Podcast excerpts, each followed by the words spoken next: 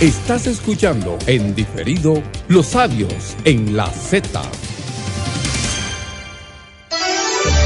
Es domingo, son las 8 de la mañana. La Z abre ahora su escenario al debate democrático libre porque ya están aquí los sabios en la Z. Bueno, queridos amigos, saludo. Tuvimos una ausencia bastante prolongada, dos domingos de corrido por nuestro viaje por Europa. Estuvimos en Madrid, luego Barcelona, de Barcelona cruzamos a Florida, en Miami. Después de Miami pasamos luego a Boston, de Boston a Pennsylvania, New Jersey y luego New York. En todo este recorrido estuvimos trabajando, eh, resolviendo problemas, problemas políticos, problemas de relaciones muy importantes tanto para el país como para nuestras, nuestra empresa. Agradecemos infinitamente a un hermano del alma, uno de los intelectuales y profesionales de la medicina y de la cultura más sólido que tiene el país, pero sobre todo uno de los luchadores por la justicia, la equidad y las cosas bien hechas, la transparencia, que es el doctor Secundino Palacios, que ustedes saben que mejor no puede ser. Si cambia un chin se daña. Entonces, por eso estamos muy agradecidos de ese equipo, Fafa Taveras y otros más que participaron y de los amigos que vinieron para junto a ellos conformar excelentes programas sobre temas fundamentales del país. Por eso queremos agradecer, pedirle excusas a ustedes. Hoy tenemos un tema extraordinariamente importante. Un tema sobre Japón, el nuevo Japón, la cultura de Japón, qué es Japón, qué ha sido, cuál ha sido su lucha, y vamos a escoger Japón como un ejemplo a los dominicanos, a la República Dominicana, por tres razones. Porque es un país antípoda a lo que en los últimos 200 años ha sido el centro de desarrollo económico, social, fundamental del planeta. No quiere decir que del otro lado no ha habido, sino que aquí en el Atlántico es donde ha estado el escenario de los grandes potencias, el, el escenario de los grandes movimientos económicos, porque han sido las naciones europeas las que esos, esa Europa que está hoy ahí y esa Gran Bretaña, de ahí, ahí han estado asentado el imperio británico, el imperio español, el imperio portugués, el imperio francés, el imperio alemán, todos los imperios han estado ahí que han explotado al mundo entero, el planeta entero, a toda Asia. Ese banco que ustedes ven, HSBC, ese banco era una compañía que se creó para obligar a China a que comprara opio, porque Gran Bretaña en ese entonces no tenía prácticamente que venderle porque China era más desarrollado que Gran Bretaña. Entonces lo único que encontraban cómo venderle era opio.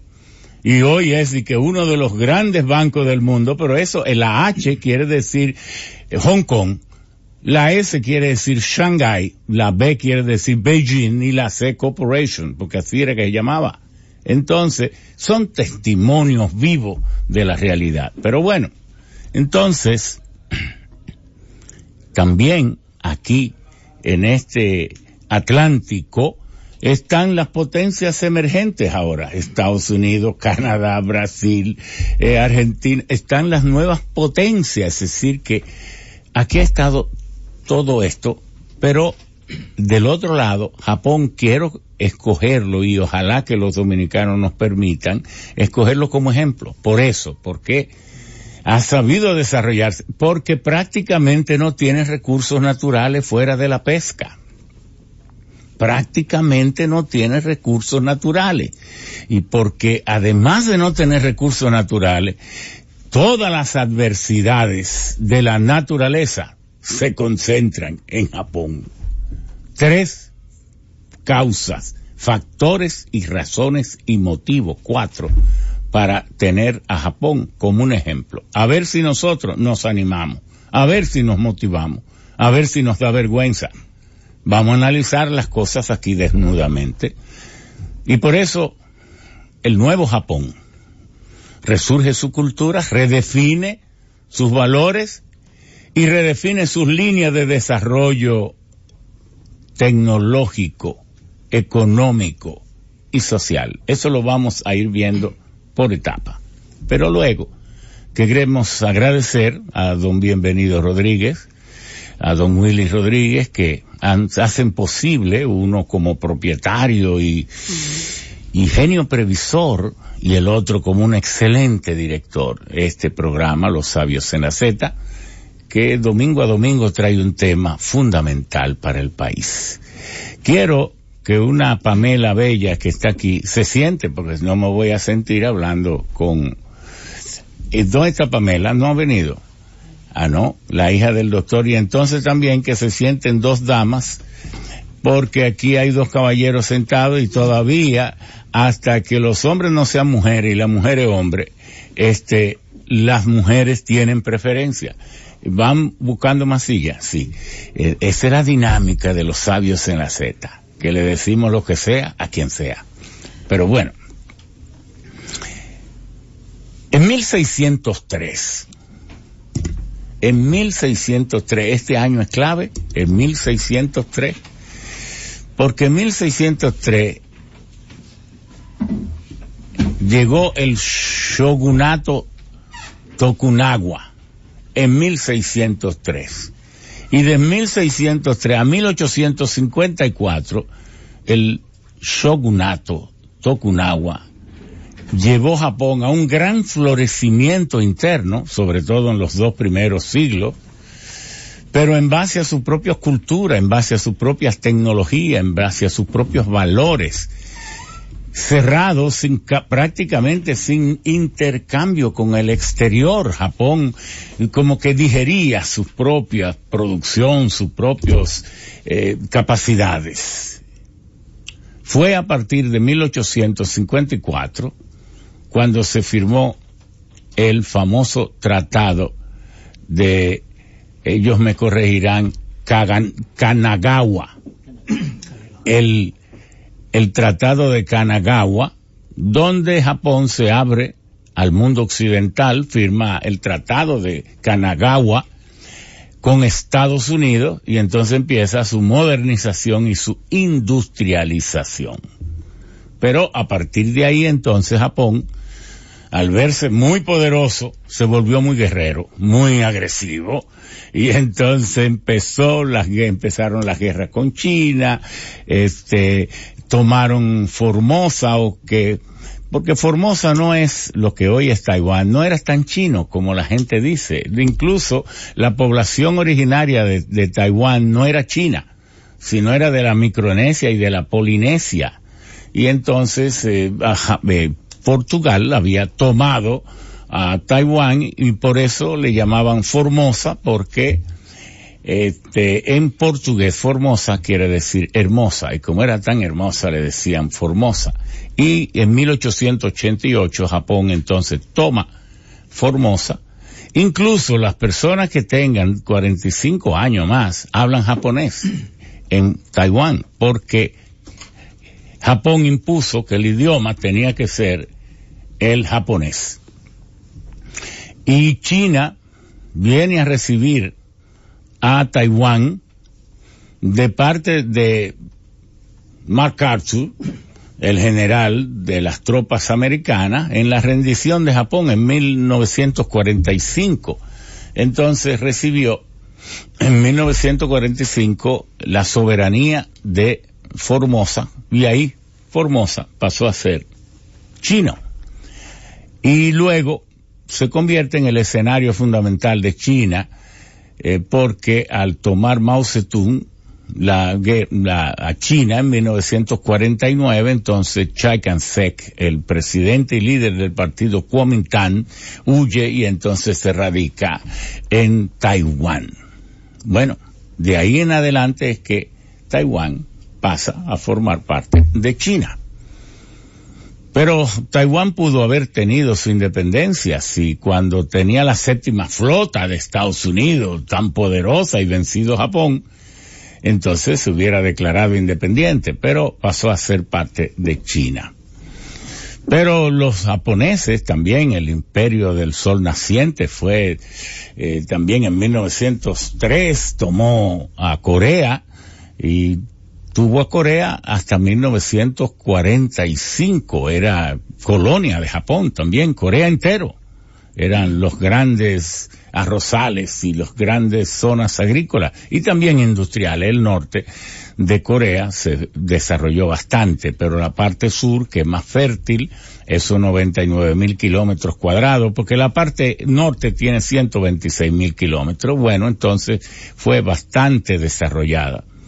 Luego, en 1930, 37, Japón lanza un ataque brutal y total contra China, el cual también allí provocó que Mao Zedong se uniera y se aliera incluso a los norteamericanos y a todo el mundo.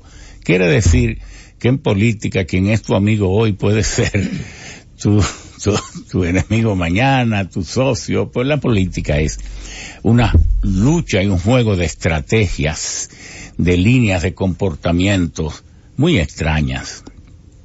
Pues bien, pero Japón también se convierte en una potencia enorme, económica. Y Japón con sus 377.915 kilómetros cuadrados, sus 126 millones de habitantes y todas sus islas, eh, ha jugado un papel extraordinario en el mundo. Pudiera decirse que la alianza de, qué contradicción, porque la alianza de Japón con Estados Unidos es la que ha llevado a Japón siempre a sus puntos de mayor desarrollo. El de 1854, cuando Estados Unidos todavía no era una potencia reconocida, el, ese tratado de Kaganawa es el que lanza a la modernidad y a la industrialización a Japón. Y luego, claro, después de la Segunda Guerra Mundial, Japón se fue convirtiendo rápidamente en una de las, en la segunda potencia por mucho tiempo.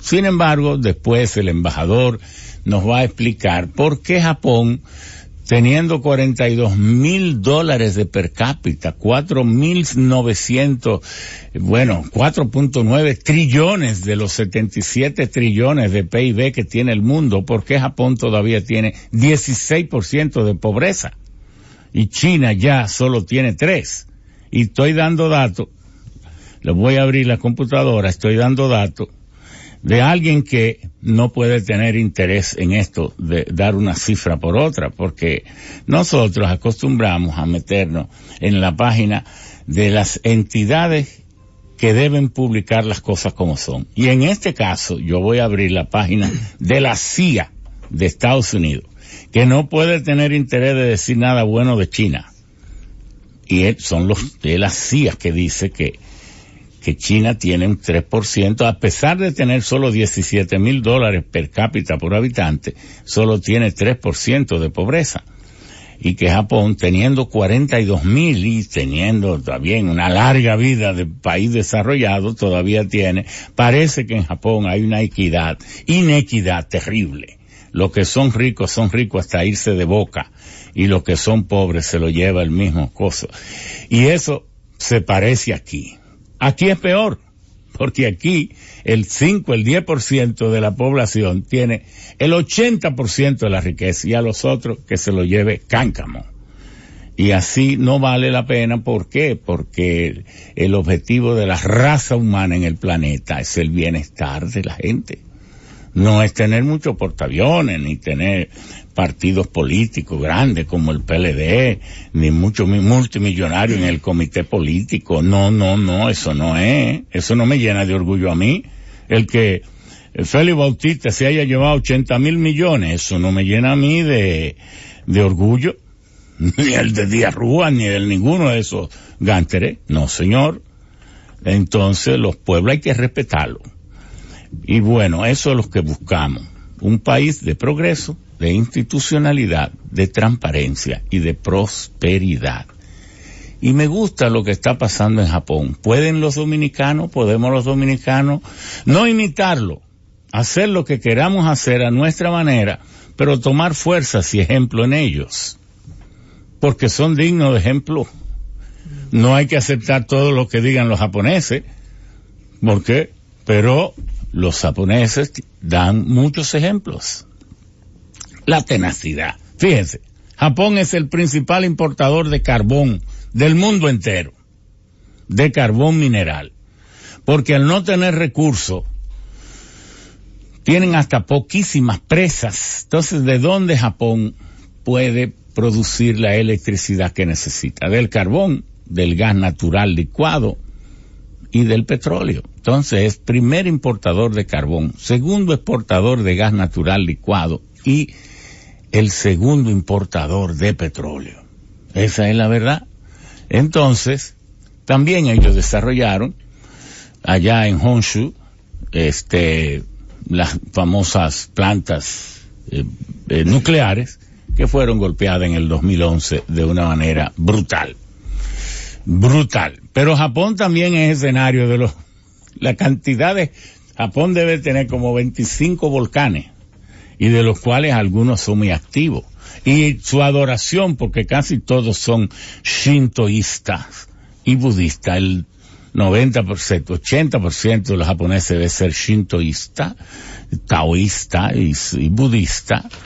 Y es el único país o de los pocos países donde la gente tiene dos religiones, porque usted se pone a buscar y una gran parte de los japoneses son shintoístas y budistas al mismo tiempo.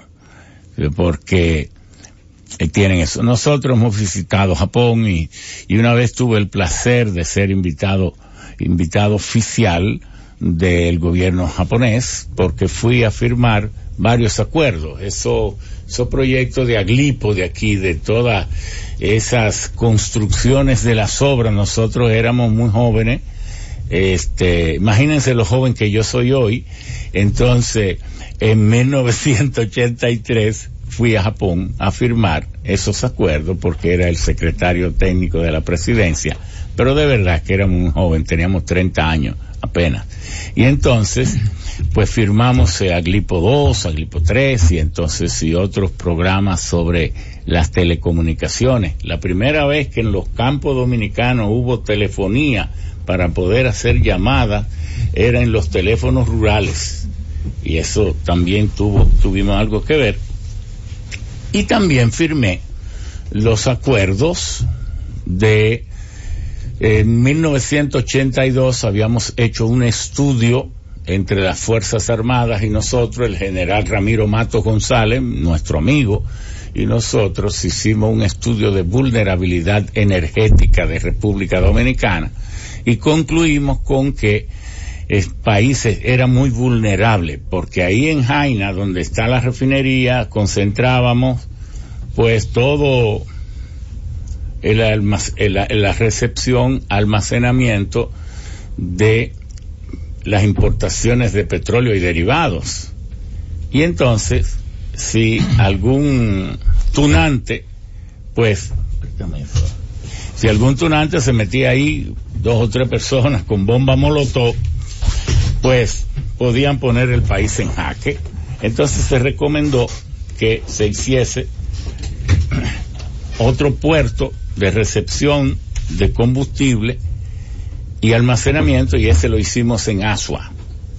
Y entonces nosotros participamos en el diseño de, ese puerto en Asua que la hizo la compañía Japan Gasoline Corporation y la Nishuwai y lo terminaron en 1986.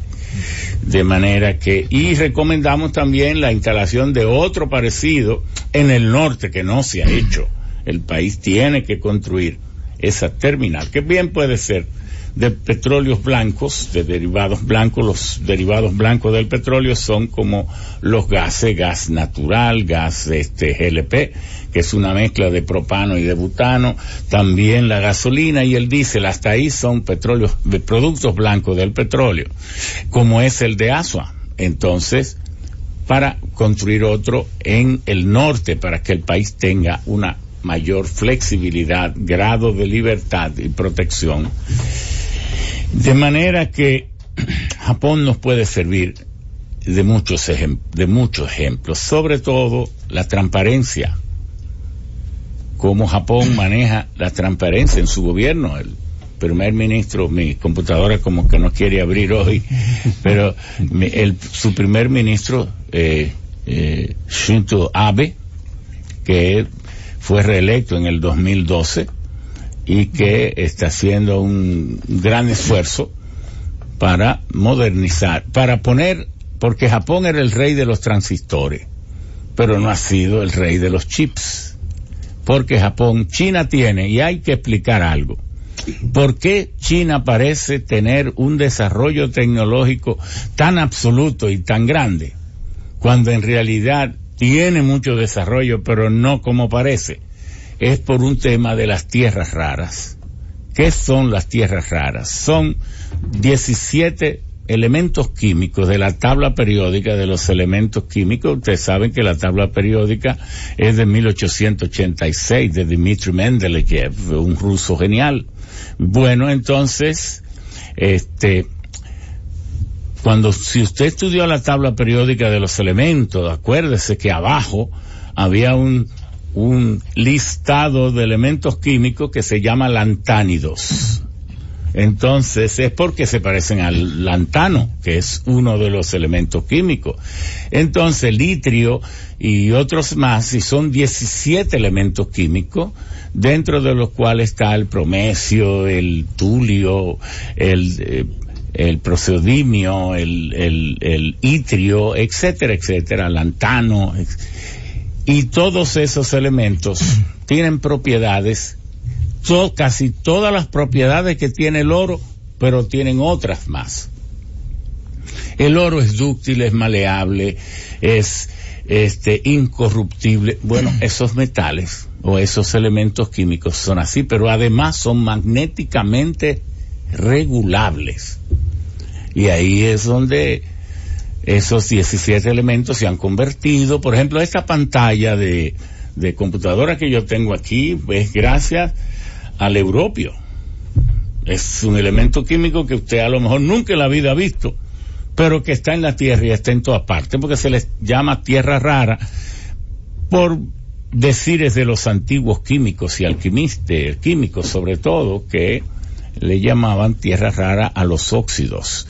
Y bueno, pero es tal vez mm, es más abundante que el plomo. Lo único que está en cantidades tan pequeñas que muy rara vez se encuentra una mina de estos tipos. Por ejemplo, del, el, el indio es el que tiene que ver con los con estas computadoras que nosotros tenemos, que son los teléfonos celulares o móviles, esto tiene en base mucho al indio, entonces al escandio, al itrio, y todo eso China, Estados Unidos cometió un error por temas ambientales de abandonar los procedimientos y la minería de concentración de eh, las tierras raras en 1972. Pero China, con mucha perspicacia, los científicos chinos dijeron, no, vamos a seguir aquí. Y algunas empresas también inglesas y norteamericanas se fueron allá y hoy China maneja produce el 93%, 93% de las tierras raras, de esos 17 metales que manejan la innovación y los avances tecnológicos y la nanotecnología del mundo. Son esos 17 metales. Y China produce el 93% de ellos. Y tiene como 20 demandas en la Organización Mundial del Comercio tratando de obligarle a que sea igualitaria, a que dé oportunidades y permita la exportación de estos elementos químicos. Pero China dice no, si usted quiere consumirlo, venga, y aquí. Y entonces eso permitió que tantas empresas, la Samsung, la, todo el mundo, no importa el nombre que tenga, donde producen el 80, 70% de los chips, de los eh, mecanismos o dispositivos de inteligencia artificial en China. El 50% de las celdas fotovoltaicas para convertir la radiación solar, las gamas eh, eh, infrarrojo, ultravioletas y gamma, convertirlo en electricidad. Bueno, en China, en todas esas cosas en China. Pero bueno, ahora termina nuestra introducción y hemos lanzado el reto. ¿Aceptan los dominicanos el reto de igualar una nación que no tiene recursos naturales y pudiéramos decir, ¿y para qué quisiera yo que mi país tuviera petróleo? Para que le ocurra lo mismo que Venezuela, que un grupo de gobernantes, saqueadores y corruptos se lo han robado todo y han dejado al pueblo en la indigencia. No, yo quisiera ser un pueblo que fuera tan trabajador aunque no tuviera petróleo.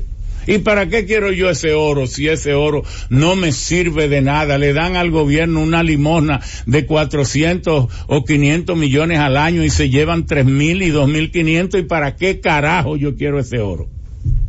¿Para qué?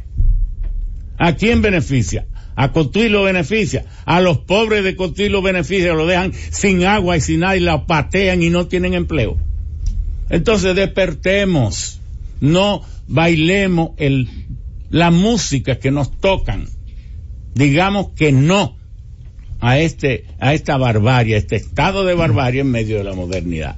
Y estas cosas que digo, no se la pueden tomar en cuenta ni a las embajador de Japón ni a sus autoridades, porque esto lo suscribe Ramón Albuquerque, el único responsable de lo que ha dicho aquí hoy. Vamos a la pausa y al retorno hablemos del nuevo Japón. Están los sabios en la Z. Bueno, queridos amigos, ahora tenemos aquí la importantísima presencia de, yo sé los delicados que son en sus funciones y en su manejo y en su comportamiento las misiones diplomáticas, eh, por una serie de razones. Sin embargo, hemos encontrado en la misión japonesa, aquí eh, parece porque yo tengo algún ancestro japonés, una gran recepción y también una gran apertura. Tal vez hubiera sido casi imposible hace un tiempo atrás tener en un programa de radio toda la misión de una nación tan importante, la tercera, la segunda, la cuarta, más importante del mundo, que es Japón. Y sin embargo, nosotros tenemos aquí y queremos agradecerle esto al señor embajador, agradecerle también al presidente de los ex becarios de Japón y a su personal el esfuerzo que han hecho de estar presentes, de estar aquí con nosotros para darnos una perspectiva, presentarnos la visión de qué es Japón. Históricamente, señor embajador,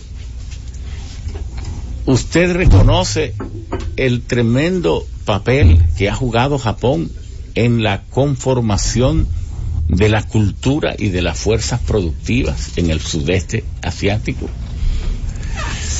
Muy buenos días. Ante todo, me gustaría agradecer a Ramón San, un gran conocedor y sabio y erudito que representa este país y muchísimas gracias por darme esta oportunidad de hablar de Japón para transferir nuestra uh, nuestra historia y desarrollo industrial. Un poquito me gustaría eh, agregar, complementar a lo que dijo Ramón San en este momento. Ramón Alburquerque es largo, Alburquerque. Ah, sí, es muy largo, sí, claro. Ramón, Ramón. Ramón San. Sí, en Japón es, sí, agregamos San. Sí. En este señor, ¿no? Ah, ok, sí, Ramón San. Ramón San. Esa parte Mire, Japón, sí, tenemos un recurso pesquera eh, abundante, entonces comenzó allá y aparte no tenemos nada. Pero oh, mirando la nuestra historia, tal como dijo Ramón Sam, cuando abrimos Japón al mundo, ya Japón estadísticamente tenía un 40% de eh, eh, población japonesa ya podía leer y escribir.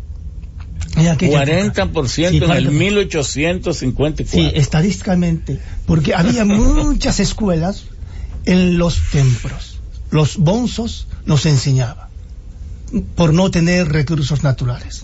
Y cuando abrimos al mundo... oiga, pueblo dominicano, los sacerdotes de los templos shintoístas y budistas, budistas, y taoístas que ellos tienen, pero fundamentalmente budistas. Eh, Japón solo tiene 1.5% de cristianismo, prácticamente inexistente allá. Un pensamiento totalmente distinto, no teológico, porque esa es la gran diferencia entre Occidente y nosotros. Nosotros tenemos dioses únicos, poderosos, que castigan, ellos no. Ellos tienen otra cosmogonía, otra concepción de la vida. Entonces, en sus templos, esos sacerdotes educaban al pueblo y tenían un 40% de la población que sabía leer y escribir. Casualmente, mi pueblo donde nací es muy montañoso como Constanza, ya que no tenía ningún recurso, tenía más templos allá. Entonces, todavía dice que eh, Nagano es una prefectura de educación.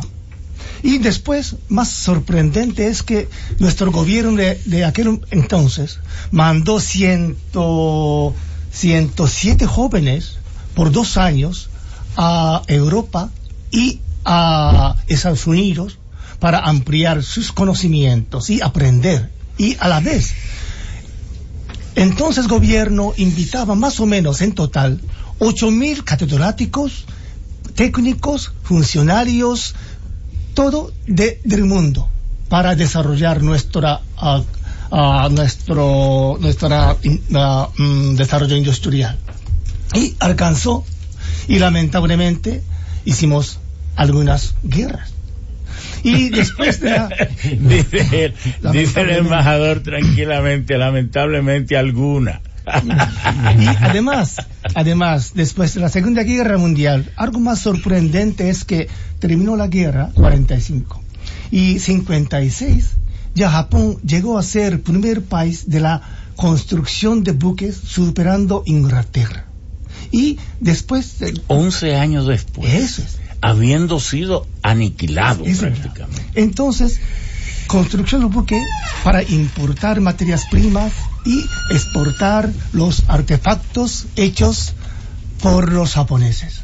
Y 20 años después, 64, eh, comenzó a correr tren bala de 300 kilómetros por hora. Y, y 77 Japón llegó a ser primer país del mundo de, la de fabricación de carros, superando oh, Estados Unidos. Y ya salieron muchos artefactos acústicos, electrónicos, y ahora estamos compitiendo con los vecinos y con los europeos, buscando alta tecnología, como nanotecnología, como fibra de, fibra de carbonos. Ya en este momento ocupamos 70% del mercado mundial. Sí, ya estamos eh, exportando más robots y sensores en la época de eh, inteligencia eh, artificial. Y algo más importante, Ramón mencionó tierras raras, importábamos mucho. Todavía importamos de China, entonces ahora estamos investigando reemplazante, sin usar tierras raras, para que podamos fabricar. Y cerca de Tokio ya encontramos en la profundidad del mar, hemos encontrado una ah, zona muy abundante de tierras raras. Entonces siempre escasez es madre de nuestros inventos. Así siempre nosotros veníamos desarrollando, siempre con la educación y ciencia y matemática. Es algo complementario a su... Claro, claro. Mire, el presidente de esta empresa y el director, don Bienvenido Rodríguez y Willy Rodríguez, eh, a través de don Willy, nos aseguraron que le enviara un mensaje, que hubieran querido saludarlo, pero ya tenían otras obligaciones y nosotros les comunicamos, él fue el miércoles que ustedes iban a estar aquí, de manera que eh, queremos transmitirle esa información. Pero algo importante que ocurrió en Japón, mm. que usted me va a confirmar esto, que fue que Japón fue quien desarrolló el concepto de la calidad total. Mm. En Estados Unidos nació el concepto con varios profesores y científicos y físicos de la calidad total.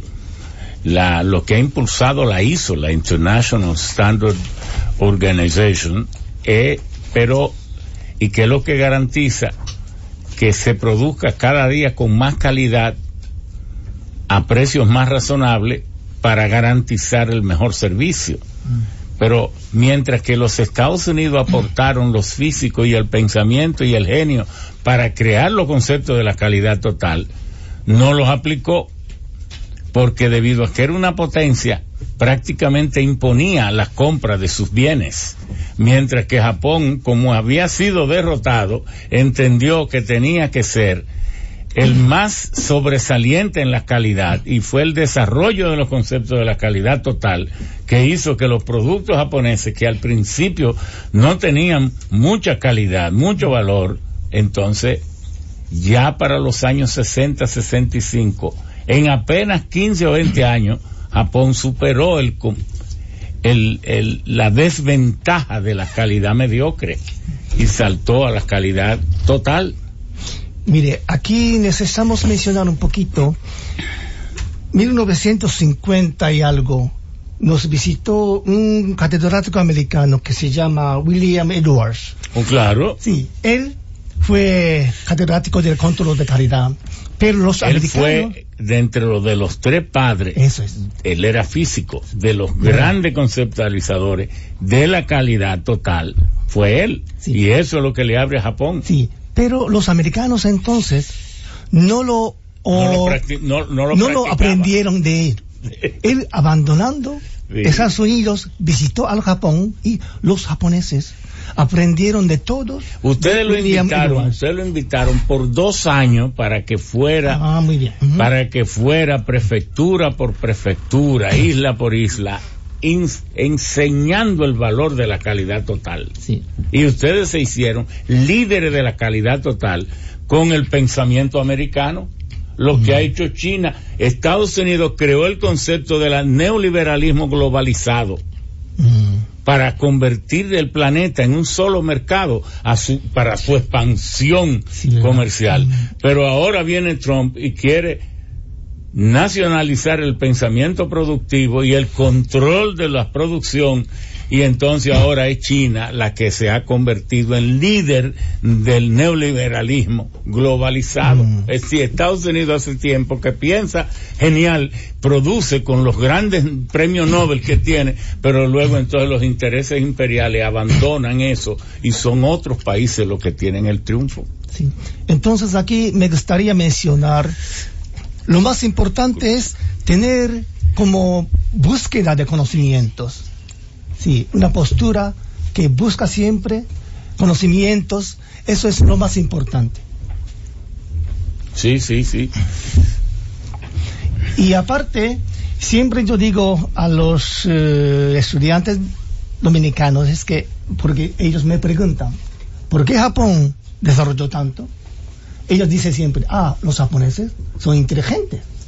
Pero yo digo siempre, no, los japoneses, hasta cierto punto que sí, hay algunos muy listos, pero no es importante la importancia como, o inteligencia. Lo más importante es otro. Coeficiente eh, intelectual no es secundario, es secundario. Lo más importante es coeficiente emocional, pasión, o entusiasmo, perseverancias y hacer sin falta, hacer hasta que lo logre. Estas virtudes los japoneses. No, no, pero repítame ese regalo que usted me da. para mí, eso que usted le está diciendo, si los dominicanos lo aprendiéramos, fuera más de nosotros y tuviera más efecto en nosotros, efecto positivo, que esa mina de oro que es de nosotros, pero que la explotan extranjeros, porque los gobiernos nuestros se la regalan, se la quitan al pueblo y se la regalan a los extranjeros. Entonces, si usted nos regala ese concepto y nos lo dice otra vez, que lo más importante no es el coeficiente intelectual, sino el coeficiente emocional. Un pueblo que maneja la constancia, la perseverancia, sus emociones, eh, que sabe lograr las cosas hechas, que no se deprime, que no se... Dígamelo otra vez, por favor. Mire, eh, sí, eh, estas virtudes de coeficiente eh, emocional, como paciencia, disciplina, estos, pero ¿de dónde vienen? Es más importante. Eso es lo que dice, eh, creo que en un premio Nobel americano, James Heckman, que consiguió en 2010, ¿verdad? De economista. Sí, lo más importante es educación preescolar.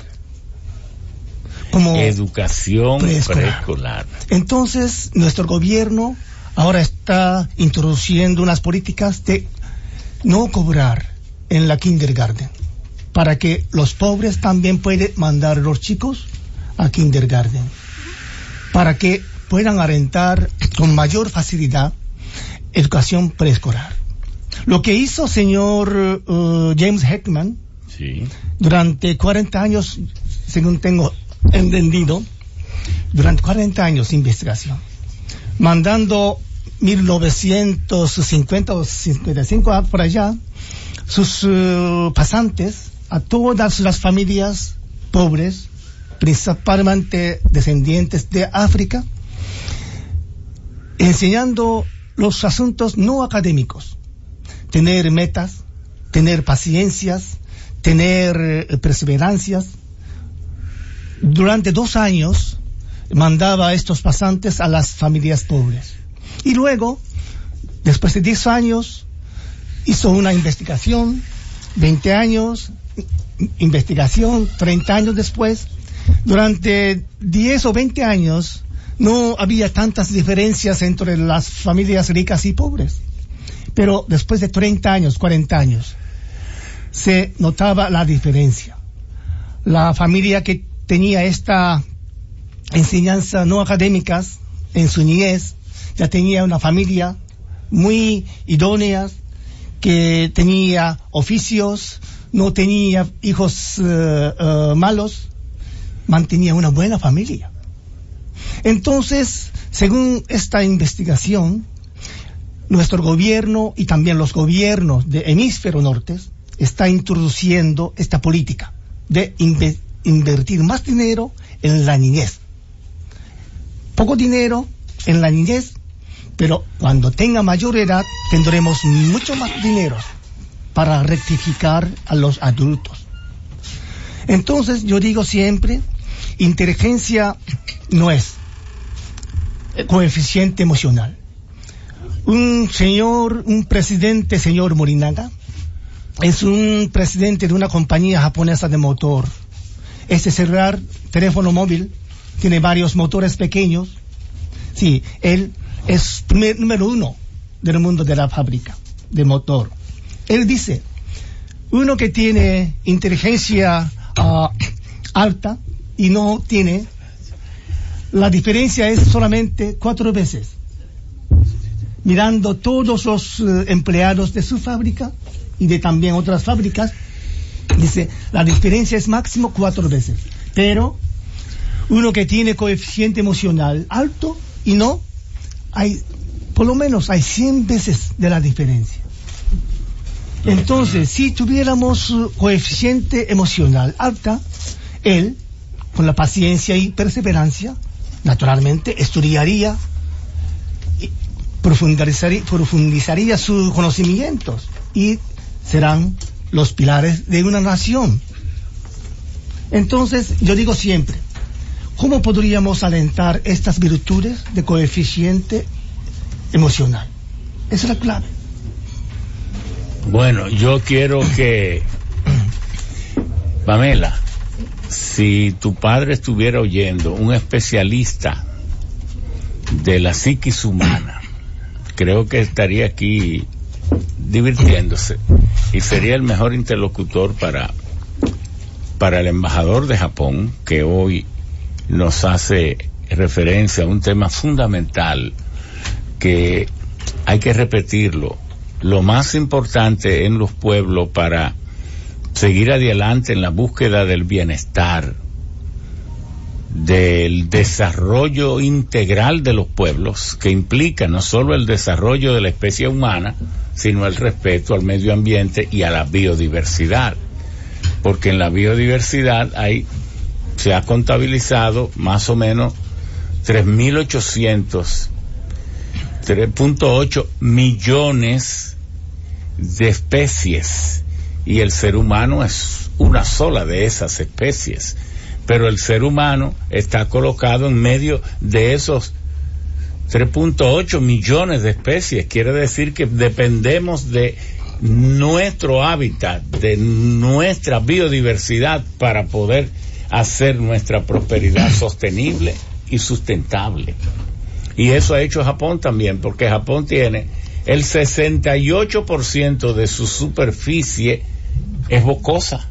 De los pocos países del mundo que el 68% de su territorio son bosques. Son montañosos, pero ustedes tienen, sin embargo, 27 mil kilómetros cuadrados de tierra bajo riego. Es decir, que ustedes han puesto también los riegos en las montañas también. Es impresionante. Hay que aprender esto. Nosotros, bebiendo romo, jugando domino, bachateando y cosas así, eh, aunque eso sea necesario, pero con esos insumos es muy difícil lograr niveles de desarrollo, porque además tenemos la ventaja de que aquí usted se acuesta en cualquier lugar del país y nada le va a pasar. Usted se busca una yagua, la pone en el suelo, se acuesta ahí, busca otra yagua por si llueve y usted puede estar seguro que nada le pasará. Las hormigas ya ni nos miran. Las cacatas han decidido no bregar con nosotros, de manera que ni pican Aquí no hay serpiente venenosa, aquí no hay nada que le haga daño a nadie. Tal vez la generosidad tan amplia de la naturaleza nos hace daño, porque ustedes tienen, Japón está, ¿por qué Japón tiene tanto tsunami? Es porque si usted estudia el Pacífico y la costa occidental, en el Pacífico y en todo esto es donde está el mayor número de volcanes en el fondo del mar. Entonces Japón es el punto de confluencia para todos los tsunamis del Pacífico. Mm. ¿Usted sabía eso? Sí. Y por eso que ustedes tienen tantos tsunamis. Mire, dicen que Japón es un supermercado de los eh, desastres naturales. Hay de todos. Y Ramón San dijo o a número de los volcanes activos, pero científicamente hay miles de volcanes y también activos, más de varios cientos. Claro. Porque Japón, cuatro islas principales fueron hechos por volcanes. Claro. Sí. Y nosotros aquí, por la interacción de la placa tectónica caribeña y la placa tectónica norteamericana. Mm. Y es aquí el último, el único lugar donde los norteamericanos están por debajo de nosotros, los gringos. Es decir, la placa tectónica norteamericana subduce, está por debajo de la Entonces, lo más importante para nosotros es que, ¿cómo podríamos pensar esta circunstancia natural? ¿Por qué Japón solo? tenemos que tener tantos desastres naturales? ¿Cuál es la misión de Japón? Eso es lo que deberíamos pensar. Primero, Japón tenemos una misión de desarrollar tecnológicamente e industrialmente para tratar de los desastres naturales, ideando con alta tecnología remedios para salvar seres queridos. y nosotros podríamos trasladar, transferir a los países en vías de desarrollo y también otros países. Tenemos una misión. Entonces, sí, eh, creo, así, considerando nosotros, siempre trabajamos, no solamente para competir con los eh, países desarrollados eh, en, en, el campo de tecnología, sino para salvar nuestros seres queridos. Solamente nosotros podemos salvar nuestros seres queridos con la tecnología y la unidad. Cuando yo fui a Japón, una de las veces que fui, me encontré que Tokio tiene unas galerías subterráneas tan inmensas para controlar las aguas subterráneas y controlar eh, posibles este, embates de agua. Y todas las aguas cuando caen en Tokio, a poco rato, ya están en el mar. Mm me llevaron y yo me quedé impresionado la el nivel de las inversiones que ustedes hacen. Como el depósito de agua. Sí, también. Para que no vayan a, al mar y para que podamos usar este agua de lluvia y también para que podamos eh, sacar agua inmediatamente cuando cae al, a las calles, porque toda la calle está pavimentada. Entonces, si llueve, no hay filtración. No hay filtración. Entonces, inmediatamente, tenemos que sacar esta agua al subterráneo. Entonces, en el sótano de Japón, Tokio, hay un depósito muy grande de... De millones y millones de metros cúbicos, ¿no? es. Una cosa increíble. Eso es. Si no, no podemos sostener nuestra ciudad tan grande. Claro, claro. ¿Cuántos millones tiene Tokio? 12 millones. 12 millones. Sí. Ahora, usted me hablaba una vez, eh, no, vamos a hacer ahora una pausa para que cumplir con algunos compromisos, Remigio, porque el embajador de Japón nos va a hablar ahora de cómo Japón, que no es que Japón ha caído a menos, no, es que otros han surgido también. Japón todavía tiene uno de los per cápita más altos del mundo. Japón tiene una cuarta posición o tercera posición como potencia económica mundial porque hay naciones que tienen mucho poder militar y hegemónico. Por ejemplo, Rusia. Rusia tiene 17 millones de kilómetros cuadrados, pero una población de apenas 140 millones de habitantes. Pero si usted va al tema económico, Rusia es pequeño y uno se pregunta cómo Rusia entonces es potencia de primer orden sin tener la fortaleza económica. Eso quiere decir que allí esa población hace un esfuerzo económico enorme para poder sostener el nivel de gasto que implica ser una potencia de primer orden.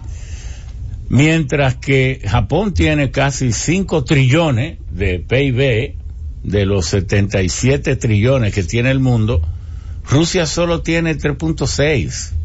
Es decir, que Rusia es económicamente casi la mitad de Japón. Económicamente. En población es más o menos, eh, y, ah, pero ambas poblaciones están afectadas de un decrecimiento singular. La población de Japón decrece, eh, tiene un menos 0.2% y la de Rusia, los rusos decrecen 800 mil cada año, casi, no, un millón ochocientos mil cada año, porque los rusos, por la ingesta de vodka, de alcohol, el, el 25 al 30% de los rusos muere antes de 55 años de los hombres casi todo por accidente de, de, alcohol y de vodka, mueren ateridos del frío, muertos por accidente, una situación grave que su gobierno está, ha tenido que afrontar de una manera seria. Y los japoneses tienen cero intercambio poblacional. Su tasa neta de inmigración es cero. Es un país todavía demasiado cerrado ustedes deben abrirse al mundo porque podríamos mandarle un millón de dominicanos. claro que sí, y le convendría. Sería más bonito, más, más, más, más simpático, ¿saben? Los, esta sangre, estos morenitos y estas cosas. Les recomiendo eso, señor embajador. Vámonos a la pausa. Están los sabios en la Z. Pamela Palacios es una joven, muy joven, que ama la cultura japonesa, que disfrutó una vez de una Japan Foundation, de una especie de, de beca, y que luego por su propia cuenta ha ido preparándose. Empieza hablando en japonés con el embajador y luego dile por qué amas la cultura japonesa. Bueno, eh, Empieza. おはようございます。おはようございます。えっ、と、今日は本当にありがとうございます。これは本当に光栄です。 Eh, bueno, eh, como mencionaba, eh, señora Alburquerque, mi nombre es Pamela Palacio. Esta no es la primera vez que tengo el gusto de venir aquí a la Z. Sí. Eh, es la segunda, aunque mi papá siempre me decía que viniera. Que Hija de, de, de ese, de ese monstruo de la cultura llamado Secundino Palacio. Pero para mí realmente es un honor estar aquí. Eh, personalmente, porque adoro Japón, me encanta el idioma japonés desde muy pequeña, tuve la oportunidad de estudiarlo. Eh, me ha gustado mucho escuchar hasta el momento las intervenciones del señor embajador, porque son cosas también que mm, a mí me atrajeron mucho de la cultura japonesa.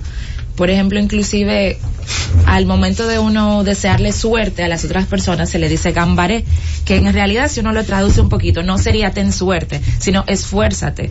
Dígase que, eh, digamos que la, la suerte le sonríe a quien pone empeño.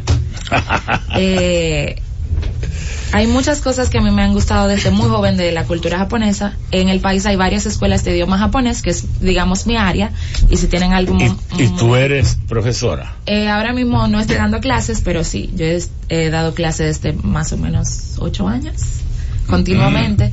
He tenido contacto tanto con la Embajada del Japón a través de sus programas de becas eh, para estudiantes del idioma japonés, como para personas que quieren irse a hacer eh, carrera técnica o posgrado allá. Tengo varios amigos dominicanos. ¿Cómo le pudiera yo decir al, Japo- a- al embajador de Japón, sin imitarlo, yo quisiera que mi pueblo se esforzara tanto como se esfuerza el pueblo japonés, en japonés?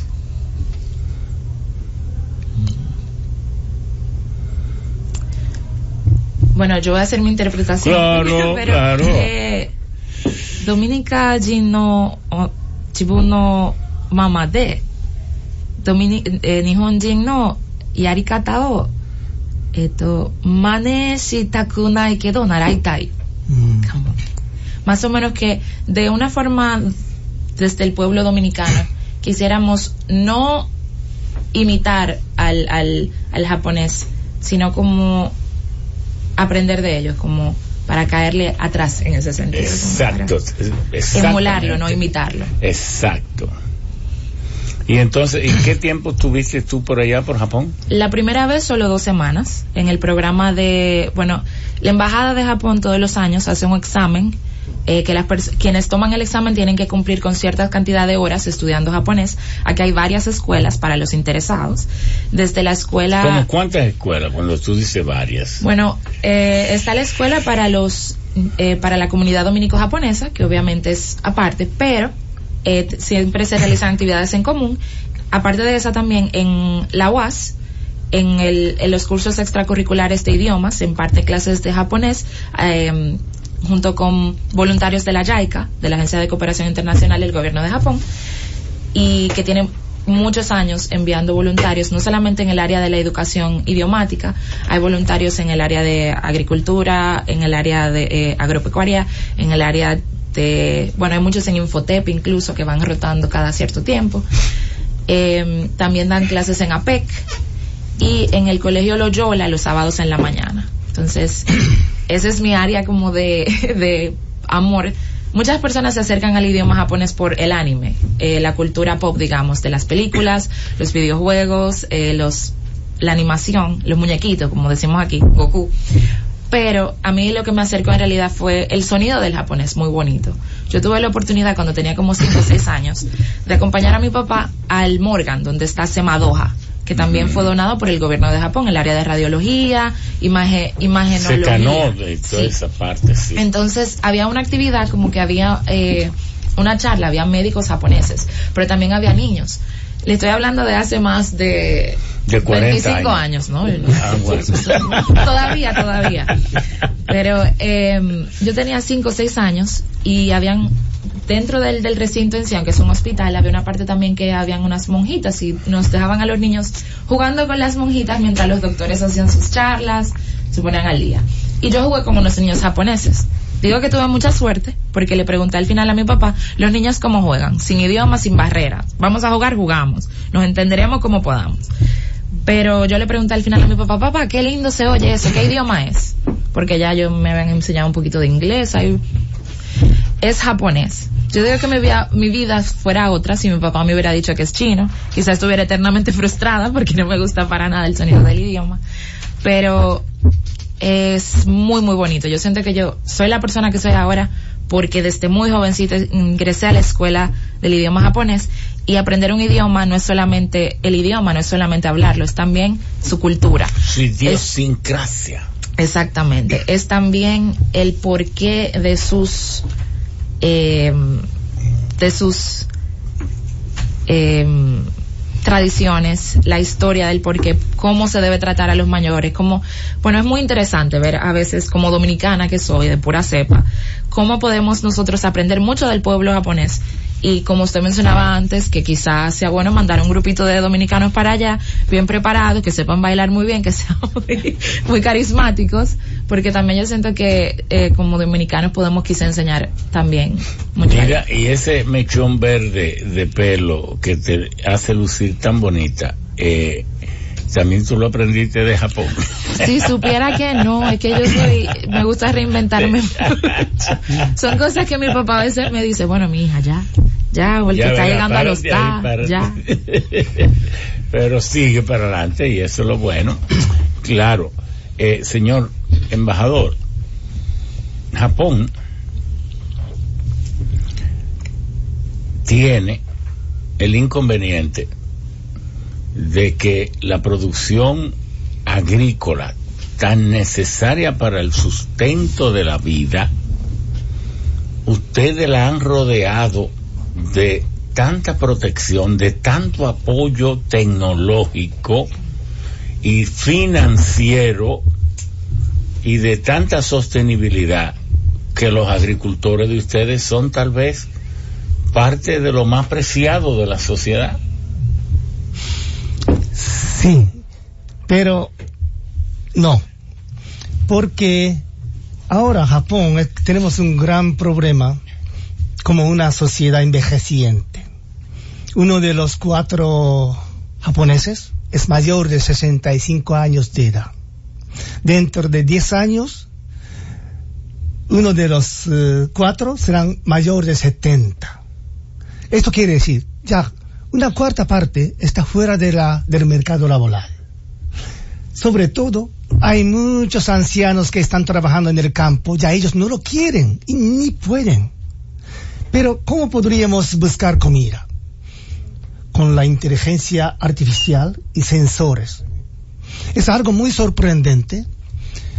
Ya, una persona que tiene solamente una, un año de entrenamiento de agricultura ya puede ya trabajar como un agricultor con inteligencia artificial y sensor. Y también hay algunas fábricas de las verduras en el apartamentos. Porque 13% de las casas japonesas son ya vacías, apartamentos. ¿Cómo podríamos usar esos apartamentos? Ahora usamos algunas como fábrica de verduras, trayendo inteligencias artificiales sensores captando imágenes eh, actuales, mandando a la inteligencia artificial y inteligencia artificial nos manda qué es lo que estamos, tenemos que hacer en este momento. Y este señor, que lleva solamente un año, y con botones, sí, ajustando un poquito, temperatura, con toda alta tecnología. Entonces no necesitamos usar tierra. Ya algunos se usan colares molidos colares molidos tiene característica de alcalí. Entonces, alcalí eh, genera más dióxido de carbonos, entonces alienta... Alcalí, nosotros decimos... ¿Cómo se llama? Eh, bueno, usted sabe que hay los ácidos y las sales Ah, sí. y los hidróxidos. Ajá. Entonces, Entonces, eh, eso es un álcali. ajá, esta alcalí alienta a éxito de carbonos y ton- entonces alienta actividades de fitovoltaicos. Entonces, las verduras crecen más en menos tiempo. Así, nosotros estamos usando estas tecnologías para reemplazar a los campesinos. Pero es todo porque ustedes no quieren permitir el ingreso de personas de otros lugares, porque ustedes tienen cero, ya les repito, intercambio con el resto del mundo. Ustedes son 99 casi, o 98% japoneses puro, puro, puro, puro. Yo estaba revisando las estadísticas y apenas tienen 230 mil brasileños. Y nada, entonces ustedes están cerrados al mundo, en un, un mundo totalmente este de intercambio. Ramón Santini, una muy buena pregunta, muy puntuales. En, justamente hoy o mañana estamos ahora discutiendo en nuestro parlamento japonés para invitar mano de obras simples Claro. para que podamos eh, eh, empujar nuestro pueden- desarrollo perdón, económico. Ustedes pueden llenar al mundo de tecnología. Pero ese no es el papel del ser humano en la Tierra. Mm, El papel del ser humano es hacer al ser humano feliz en esta tierra. Pero no hacer las máquinas y las inteligencias artificiales felices. Está bien que haya desarrollo, pero si usted ve que le hace falta mano de obra, mm, que ustedes tienen una población que va decreciendo. El Japón, y, y- y yo le pedí a los dominicanos que nos pusiéramos como ejemplo, porque aquí en este país mueren, de cada 100 mil partos, mm, mueren, unos dicen que 95, otros 130 madres, de cada 100 mil. De ustedes mueren 5. Oigan lo que estoy diciendo, ¿eh? Mm. De manera que es posible tecnológicamente evitar esa masacre que ocurre aquí con la muerte materna, porque de cada 100 mil partos aquí mueren en alrededor de 100 madres. En Japón mueren 5. Aquí, de cada mil niños que nacen antes de cumplir el primer año, aquí dice el colegio médico que mueren 27 y dicen las autoridades que mueren 22. En Japón mueren dos. Dos. Tecnológicamente hay cómo evitar esas muertes. Pero el promedio, la expectativa de vida de Japón hoy es 85.2. 89 años las mujeres y 82 años los hombres. Aquí hemos llegado a 75. Las mujeres ya están cerca de, de 75, no, 72, perdón. 77 las mujeres y los hombres por vivir bebiendo romo, 68. Entonces,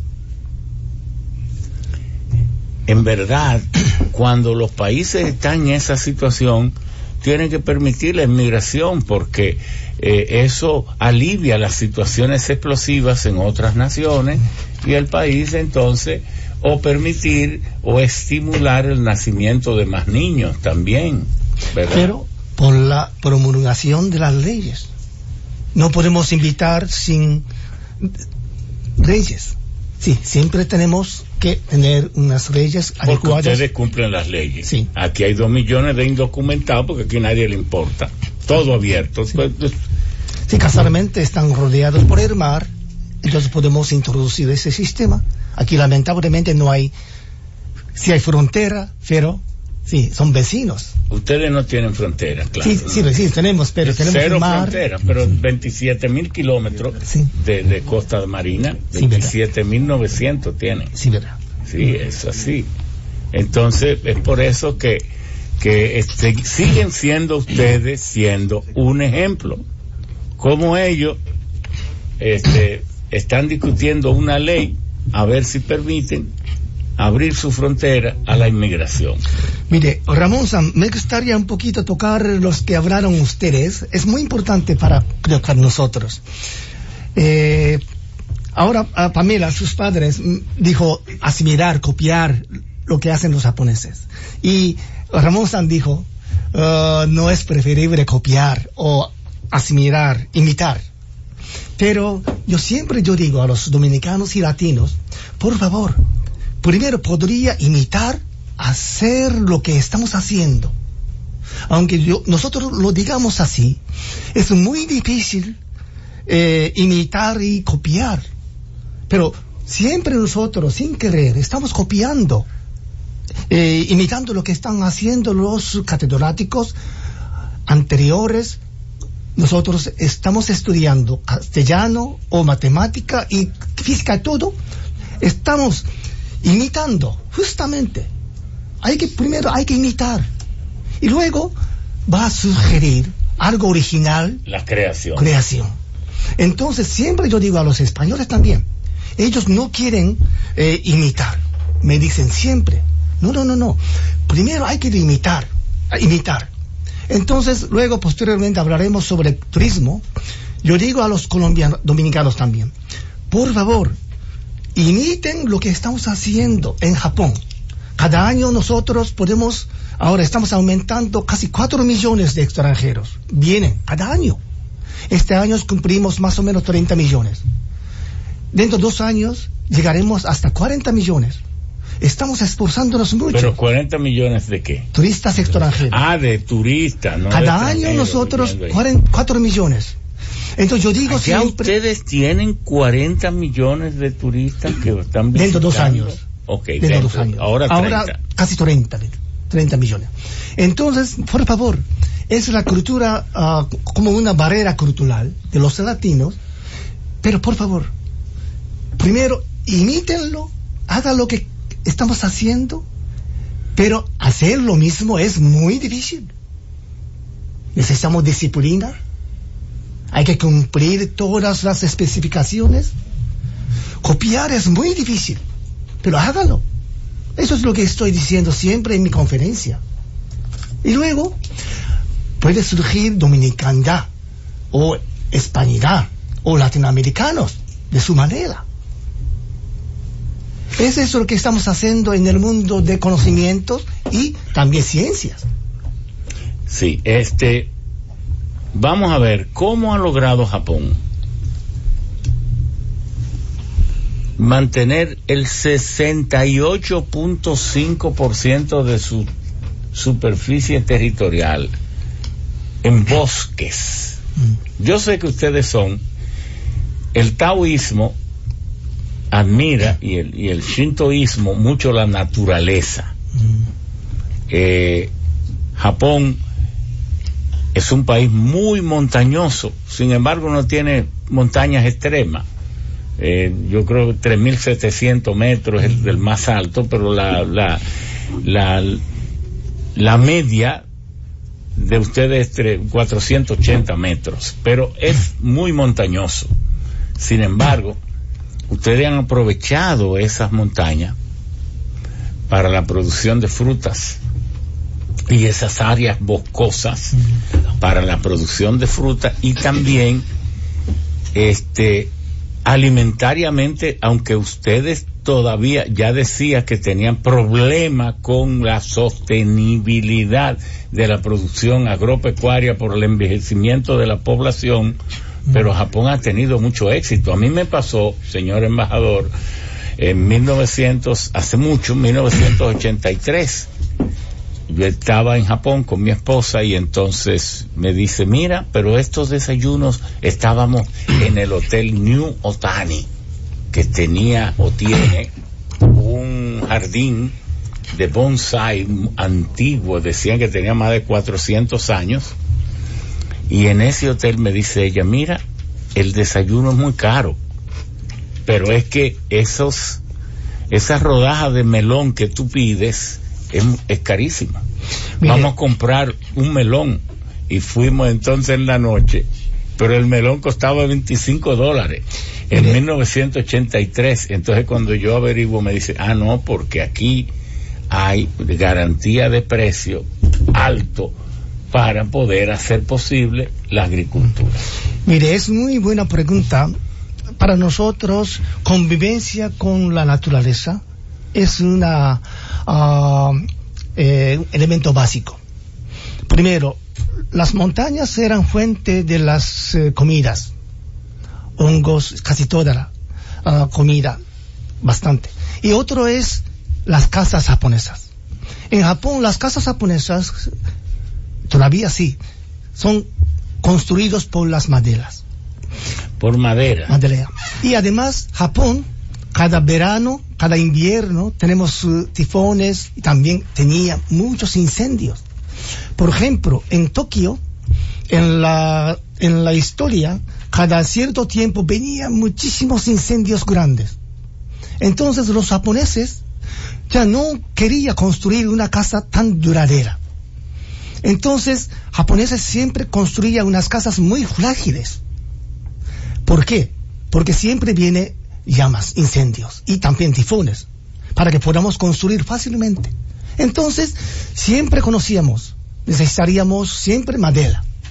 Entonces, usando maderas, siempre al mismo tiempo, estamos veníamos, ah, veníamos ensambrando, plantando maderas porque teníamos que usar siempre madera para siempre. Es la casa, frente de la casa. Y también alimentación.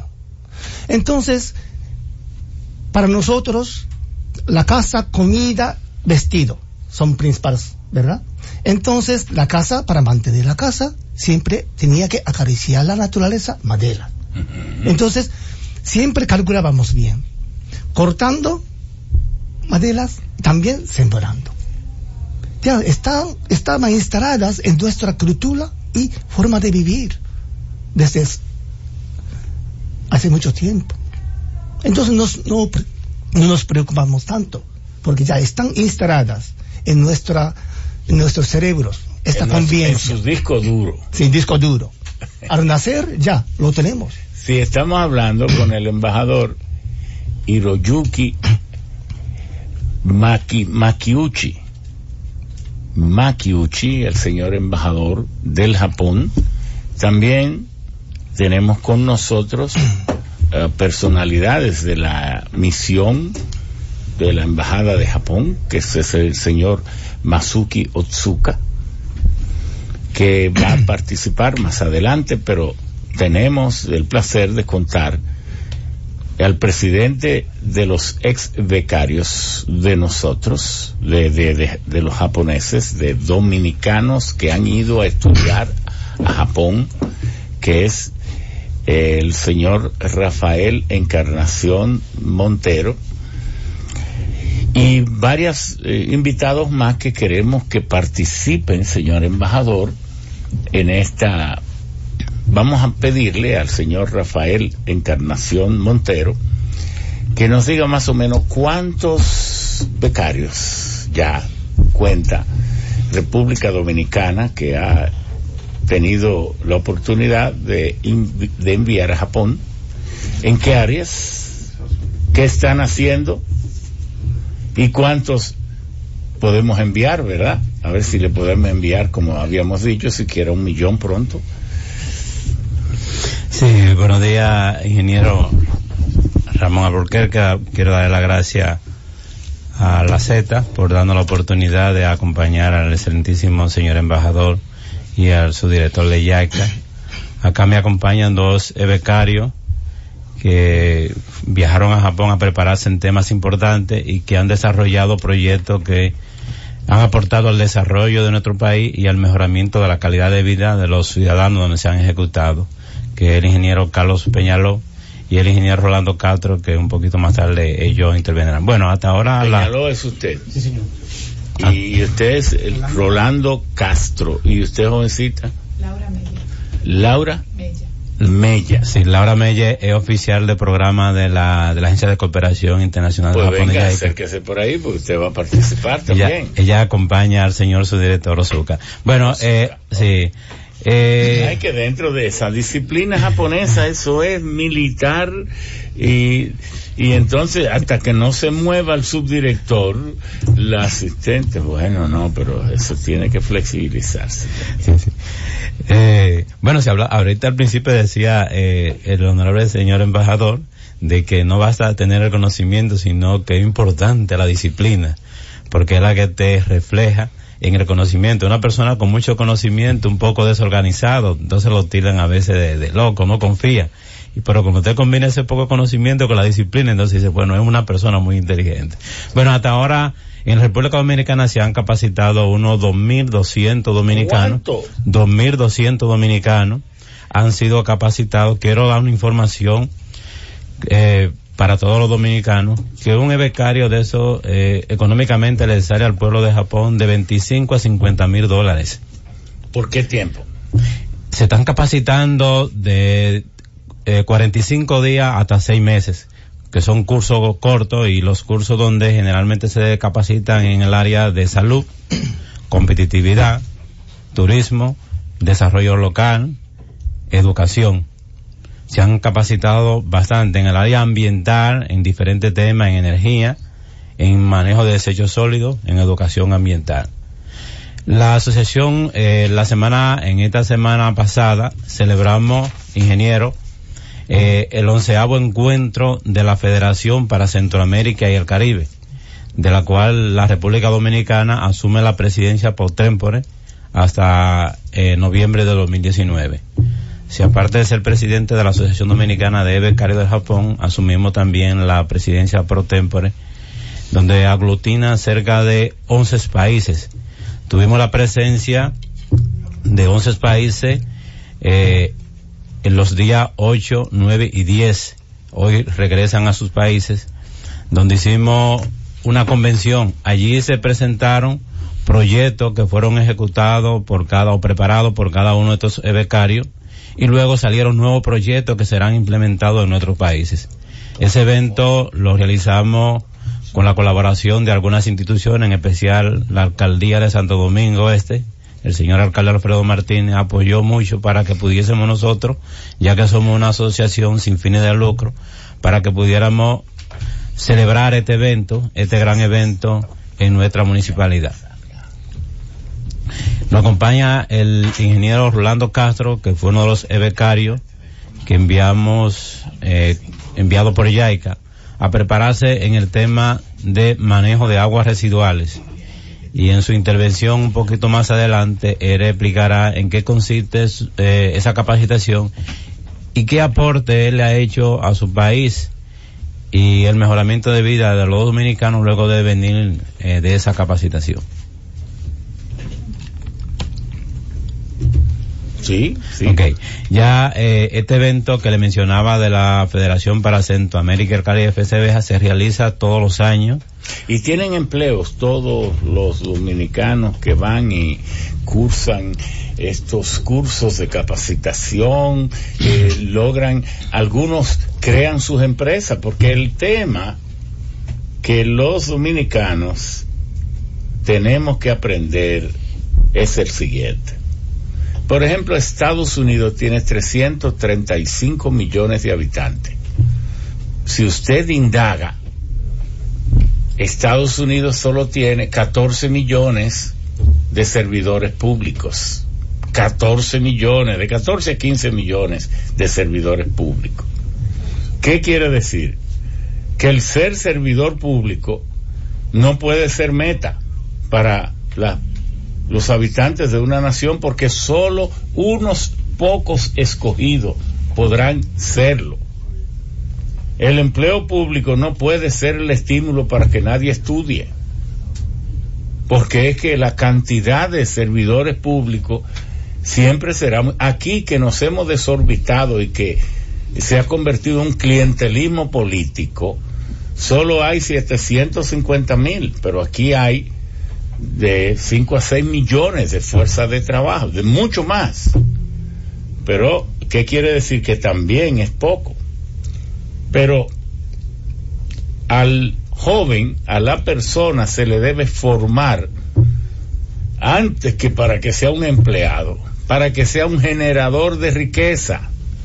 A usted se le entrena, se le forma, se le educa, se le vuelve o se le hace experto, no para que sea empleado, es para que sea un generador de riqueza o que sea parte de una estructura de generación de riqueza. Si usted mismo no puede ser el líder de esa generación de riqueza que modernamente tiene el nombre de empresa, de micro, pequeña, mediana empresa, que sea parte del engranaje de generación de riqueza y no para tener vegetativamente un sueldo.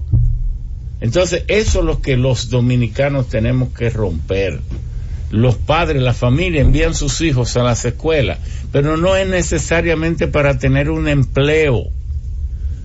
Es para convertirse en entes generadores de riqueza a través del ejercicio de una profesión, de una técnica. ¿Cuánto no gana? Nosotros y todos nosotros nos volvemos locos cuando se nos daña un inodoro. Un plomero bueno gana lo que él quiera, porque ¿quién quiere ver todos esos pájaros vivos ahí? Nadie. Entonces usted paga lo que sea. Pero cuando se nos va la luz, buscamos y pagamos lo que sea. Cuando se nos va el agua, eso para hablar del hogar. Y así pudiéramos seguir hablando de tantas cosas.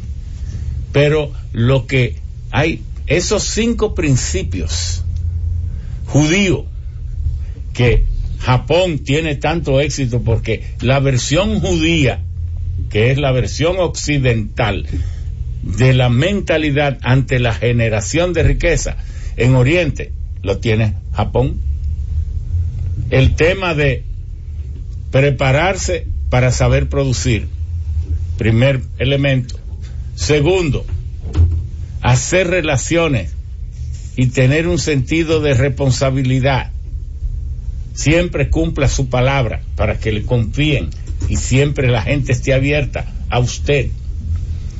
El punto tercero del judaísmo de tener un negocio, porque a usted podrá irle mucho tiempo mal, pero un día le va bien y se va arriba. Eso. El cuarto tema, haga amistad, haga relaciones, dese a conocer. Y el cuarto, ahorre, ahorre y ahorre. Esas son las cinco recetas del éxito y de la generación de riqueza. Y eso ha hecho Japón. Japón tuvo una vez una tasa de ahorro nacional de 51%. Increíble. Si ahorita vamos a buscar aquí, porque China, el, que es ahora la nación que tiene el más alto nivel de ahorro nacional, ahora es China, 45% tiene. Y vamos a buscar las otras naciones. Si los dominicanos queremos salir de ese 35, 30, 40% de pobreza, tenemos que estudiar para saber cómo hacerlo. Y está ahí. Otros pueblos nos pueden ayudar, sirviéndonos de ejemplo. Y, acepto lo que dice el señor embajador, lo acepto.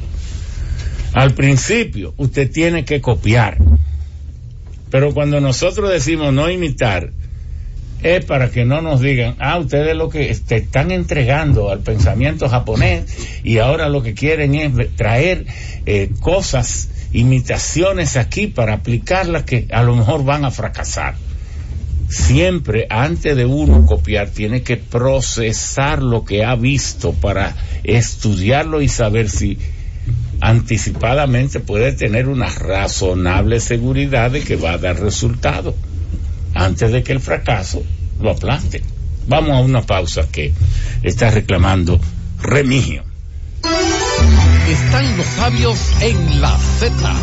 A los amigos que nos están siguiendo, por favor, Vamos ahora a abrir los micrófonos. Queremos que ustedes nos digan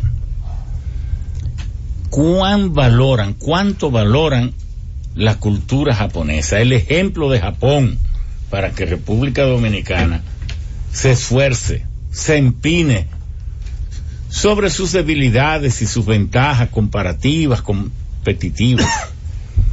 República Dominicana está en el centro del Océano Atlántico. No nos cansamos de explicar esto, porque ya veo que poco a poco se va entendiendo. Si somos una isla en el centro del Océano Atlántico, ¿qué significa esto? Que el Océano Atlántico todavía es el océano donde se genera el 60% de la riqueza del mundo. Oigan bien, el Océano Pacífico es el más grande de todos los océanos, porque el planeta tiene 510 millones de kilómetros cuadrados pero los cinco continentes y todos los millones de islas juntos solo son 148 millones de kilómetros cuadrados. Hay 364 millones de kilómetros cuadrados de océanos y de mares. Entonces, si el océano Atlántico no es el mayor, el mayor es el Pacífico. Pero en el Atlántico, aquí es que están los herederos del imperio británico, del imperio español, del imperio portugués, del imperio francés, de los imperios escandinavos, de los imperios alemanes. Hasta Egipto está en el Océano Atlántico porque como está el Mediterráneo, el Mediterráneo es un mar del Océano Atlántico. Y están en el Océano Atlántico, están las grandes potencias que han emergido Canadá, Estados Unidos, todo esto, Brasil. Si es así, nosotros estamos en el centro de ese océano, cerca de nosotros, por encima, por los lados, nos pasa el 60% de la riqueza del mundo. ¿Qué tenemos que hacer? Lo suficientemente inteligente para buscar forma de atraer, arañar o quedarnos con un poquitito de esas inmensas riquezas. ¿Cómo? Usando nuestras posiciones, nuestra posición geográfica. ¿De qué manera? Construyendo grandes centros logísticos. Japón está donde el diablo dejó la cachucha. Del otro lado, son antípodas a nosotros. Japón tiene que vender en ese océano Atlántico una gran parte de su producción y la filosofía de los comerciantes de hoy no es tener grandes inventarios en sus almacenes, no, es tener al suplidor cerca. Tener al suplidor cerca. Necesito un poco más que se me está acabando lo que estoy vendiendo. Lo pido para que me llegue de una vez y así me ahorro el costo que tienen grandes inventarios. Entonces, le ofrecemos a Japón una gran plataforma que venga y haga el, un puerto multimodal tan grande como quiera, aquí pegado a nosotros, en nuestros mares, para nosotros buscar empleo, generar riqueza, estar en la fiesta de la riqueza del mundo. Eso no es difícil de entender. Vamos a ver qué piensa nuestra gente ¿Entendieron el mensaje? ¿Qué piensa usted? Llame y díganoslo, que el señor embajador lo, va a agradecer porque esta misión de Japón tiene una filosofía distinta. Quiere escuchar de los dominicanos cómo pueden ser más útiles a los dominicanos. Eso fue lo que el señor embajador empezó diciendo. ¿Aló? ¿Aló? ¿Aló, por favor? Buenos días. Buenos días. Qué bueno que ellos no vinieron solamente como turistas, que nos vinieron a ayudar en muchas cosas. Bienvenido sea. Ay, qué bien, qué bello mensaje. Sí, y para ver que eso es cierto, vamos a pedirle a uno, bueno, vamos a seguir oyendo. ¿Aló? ¿Aló? Sí, diga su nombre. Sí, buenos días. Buenos días. Le saluda Gustavo Francisco de Nueva York. Oh, qué bien, Gustavo. Aquí tenemos al señor embajador del Japón y parte de la misión de Japón y es becario y queremos escuchar su impresión. Sí, muchas gracias. Un abrazo, señor embajador. Buenos días. Y realmente nos sentimos conmovidos porque entendemos que en la República Dominicana necesitamos eh, asesorarnos de ese tipo de profesionales, de ese tipo de personas, del ejemplo que es Japón para el mundo y nosotros estar, estar jugando, como usted dice, jugando dominó y oyendo bachata y que la oposición venda el discurso de que a la hora de el país ser retomado nuevamente por nuevas autoridades, el norte es buscar a Israel, buscar a Japón, que son la gente que tienen que orientarnos a nosotros porque parece que no podemos. Y ese ejemplo de Japón, como usted dijo, dos mil y tantos de profesionales ha graduado Japón dominicano, son la gente que tiene que tomar el rumbo de nuestra nación junto con los buenos profesionales como usted que disfruta la nación. Un abrazo y feliz todo el día. Gracias. Adelante, por favor, su nombre, de dónde nos llama y salude al señor embajador de Japón que está aquí con nosotros. adelante, adelante. Buenos días. Sí, por favor, nos Quería preguntarle al señor embajador a ver qué cree, qué cree él de la punta de Punta Catalina con los biodosos de carbono, ya que eso que produce el carbón es medio peligroso que si nos pasará igual que lo que nos pasó en Samaná con el rocal. Gracias y que tenga muy buen día. Disculpen. Muy bien, muchas gracias. Adelante. Buenos días. Sí. Le habla Brito Aquino desde la Caoba, sí. en Dominicana y al mundo. Sí. Y saludando a esa estrella de científicos que son biblioteca humana del saber, a Ramón Especial, monteplaceño como yo. muy bien. Queremos eh, convertirnos en productores de riqueza, como ustedes habían dicho. Quiero que mi población, Monte Plata, haya desarrollo empresarial, planificar e inventar. Gracias en Dominicana y al mundo. Muchas gracias, muchas gracias. Adelante. Sí, sí, por favor. No hay dinero en el mundo para satisfacer la ambición de los PLDistas en el poder. Gracias. Adelante. Sí. Días. Sí, buenos días. De Tomás Reyes, de Higüey. Tomás, sí. Eh, yo veía hace un tiempo unas declaraciones de, del embajador que está con ahí, de que los países sin educación no iban a ningún lado. Y por ahí es que debemos comenzar acá, porque esto es un sistema educativo obsoleto no es posible que países como Corea, eh, hace eh, 68 años eran prácticamente más atrasados que nosotros y ahora nos llevan 6.000 años luz, como decir. Así mismo. Entonces, por ahí, por el tema de educación, es que debemos comenzar. Los chinos que te hacen un teléfono en Chancuete, en una marquesina, nosotros aquí no hacemos nada prácticamente. Entonces, por ahí es que debemos comenzar. Muchas gracias. Tenemos que dar un salto para dejar la mediocridad atrás. Vamos a decirlo con su nombre y me excusan el término. Y el conformismo. El trabajar seis meses o siete y después el trabajar cinco o seis horas al día y aunque usted pueda producir más, no puede, porque entonces hay que sentarse a beberse el pote de romo eh, y veinte mil vagabunderías. Eso hay que decírselo a los dominicanos, que así no se progresa. Y me excusan porque uno tampoco estar aquí para estar molestando a nadie, escuchando cosas que no deben ser, pero hay que decirlas. Adelante. Sí, buenos días, Darío Montaño desde el Ensache España. Muy bien. Primeramente vamos a extenderle un saludo confraternal al señor embajador y su comitiva por traernos tantas importancias de su país, especialmente en la construcción de las viviendas. A este país le hace falta mucha vivienda y esperamos que el método que ellos usan, en viviendas de madera, el gobierno tenga precisamente la confianza de echar los lazos con Japón para ver si nuestro país adelante en tecnología y en unidad. Muchas gracias, estamos en sintonía. Muchas gracias. Estamos haciendo esto también porque fuimos nosotros que hicimos hace seis meses, cinco meses, un programa reclamándole al gobierno que estableciera relaciones diplomáticas con China.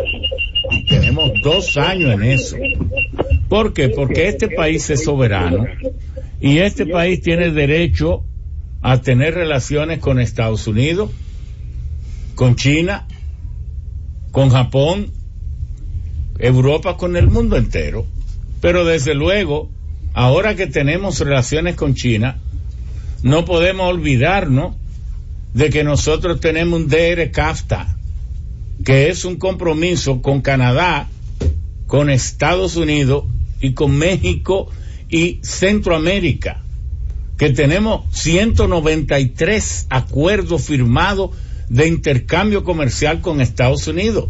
Nada de eso, nosotros no podemos ser tan apasionados como decía el señor embajador, el coeficiente motivo para entonces olvidar nuestros compromisos. Tenemos que ser lo suficientemente capaces y responsables para cumplir y honrar todos los compromisos que tenemos y entonces que nos baste el tiempo, el talento y todo para cumplir también con los compromisos que tenemos con Japón, compromisos que ahora vamos a contraer con China. Nosotros tenemos 10 proyectos fundamentales en los que el país podrá intercambiar con China de manera sobresaliente.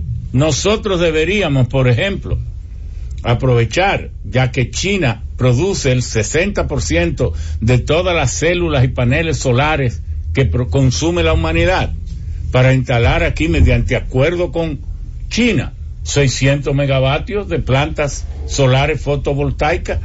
Nosotros deberíamos, porque tenemos un alto potencial también en fuente alternativa eólica, es decir, en energía de viento, para instalar otros 600 o 800 megavatios de turbinas eólicas para generar electricidad. Y como Elon Musk en el sur de Australia llamó a Whistle, que es el gobernador del Australia Sur, que está teniendo, estaba teniendo grandes apagones a pesar de tener una enorme capacidad de plantas solares, eólicas, pero tenía apagones porque, como ustedes saben, las plantas solares fotovoltaicas solo generan 5 horas al día.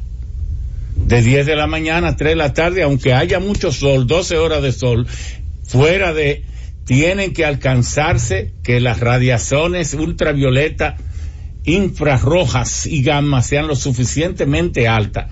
Y solo en esas horas es que hay esas radiaciones para que es la radiación solar entonces se pueda convertir en electricidad, porque la radiación solar es casi 40% luz visible y la luz visible no se convierte en electricidad. Bueno, entonces con plantas con mega batería podremos entonces almacenar toda esa energía, electricidad que produzca el viento y que produzca el sol, almacenarlo para usarlo en la noche, porque las energías renovables son muy buenas, pero no son gestionables, no obedecen a nuestra voluntad, no habrá viento cuando yo quiera, no habrá sol en las noches ni cuando yo quiera, sino cuando la naturaleza diga. Entonces el país también puede eh, llegar a acuerdos importantes respecto de Punta Catalina. Ya dije al principio que Japón es el primer importador de carbón mineral para producir electricidad del mundo.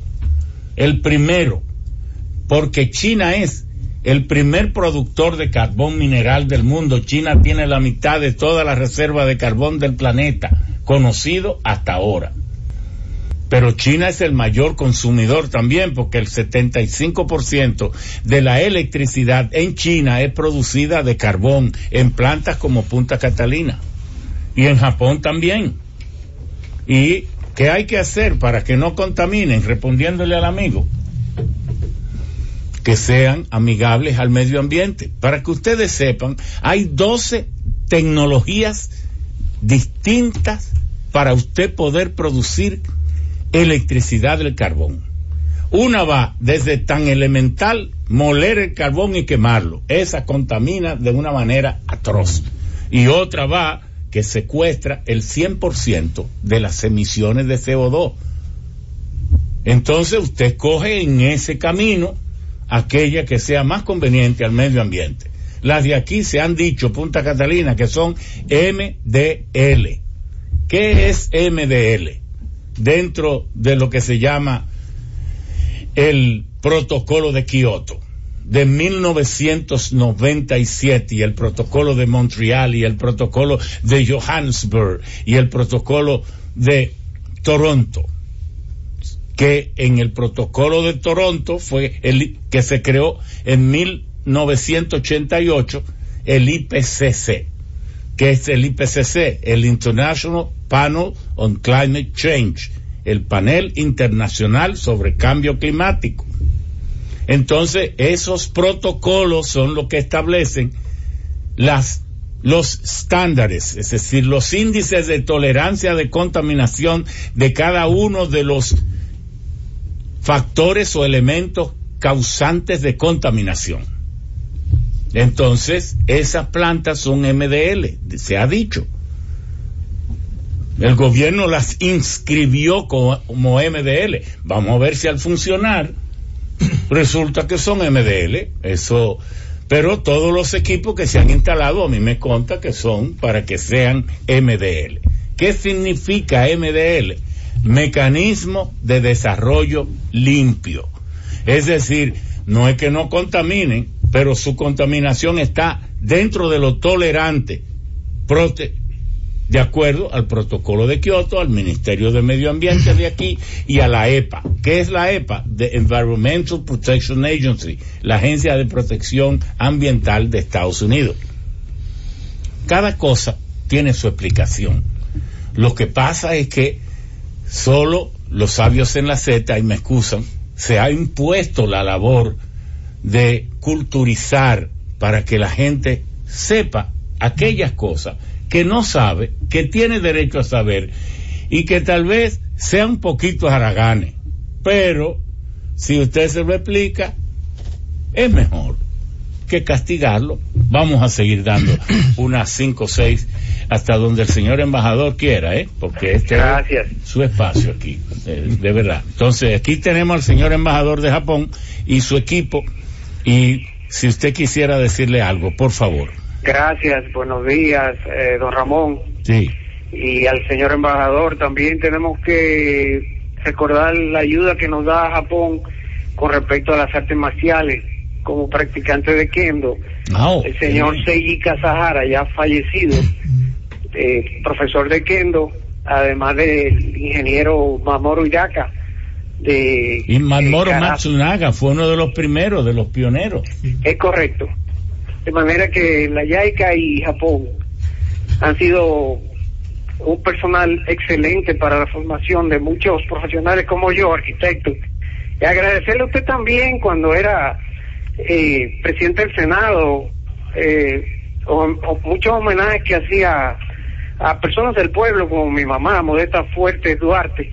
Ay, sí, sí. De manera que el señor embajador y Japón han aprovechado eh, su capacidad y su conocimiento y nosotros como pueblo dominicano agradecerle su trabajo y su tenacidad. Muchas gracias, señor embajador, y que sigan aportando al, al país todo ese conocimiento que ustedes tienen. Buen día. Encantado. Adelante. Sí. Buenos días. Bueno. José Antonio Marcos sí. desde Neiva. Muy bien. Un saludo especial para esa comitiva de Japón Recordamos, al igual que el amigo anterior, el aporte de las artes marciales. Yo particularmente practiqué con Mamoru Matsunaga. Sí. estuvo aquí en Neiva, incluso vivió aquí en Neiva. Dejaron una gran estela. Que vivió en Neiva, no sabía en, eso. En la agricultura, con la uva, la hortalizas, el tomate. Y la verdad es que tenemos buenos recuerdos de ellos. También practiqué judo con Masahisa Yamashita era un odontólogo japonés que practicó y tenía un altruismo y una vocación de maestro inmensa, de tal manera que el país tiene que ver con buenos ojos la presencia en todo momento de Japón. Buenos días. Muchas gracias. Usted sabe que nosotros fuimos quienes invitamos al senador Francisco Jiménez Reyes y yo eh, preparé eh, nosotros preparamos el proyecto de ley para crear y creamos el Instituto Dominicano de la Uva, porque nos dimos cuenta que las uvas eran agrias porque no habían en ninguna finca de uvas, sino que en los patios de la persona pobre se es donde se siembran las uvas.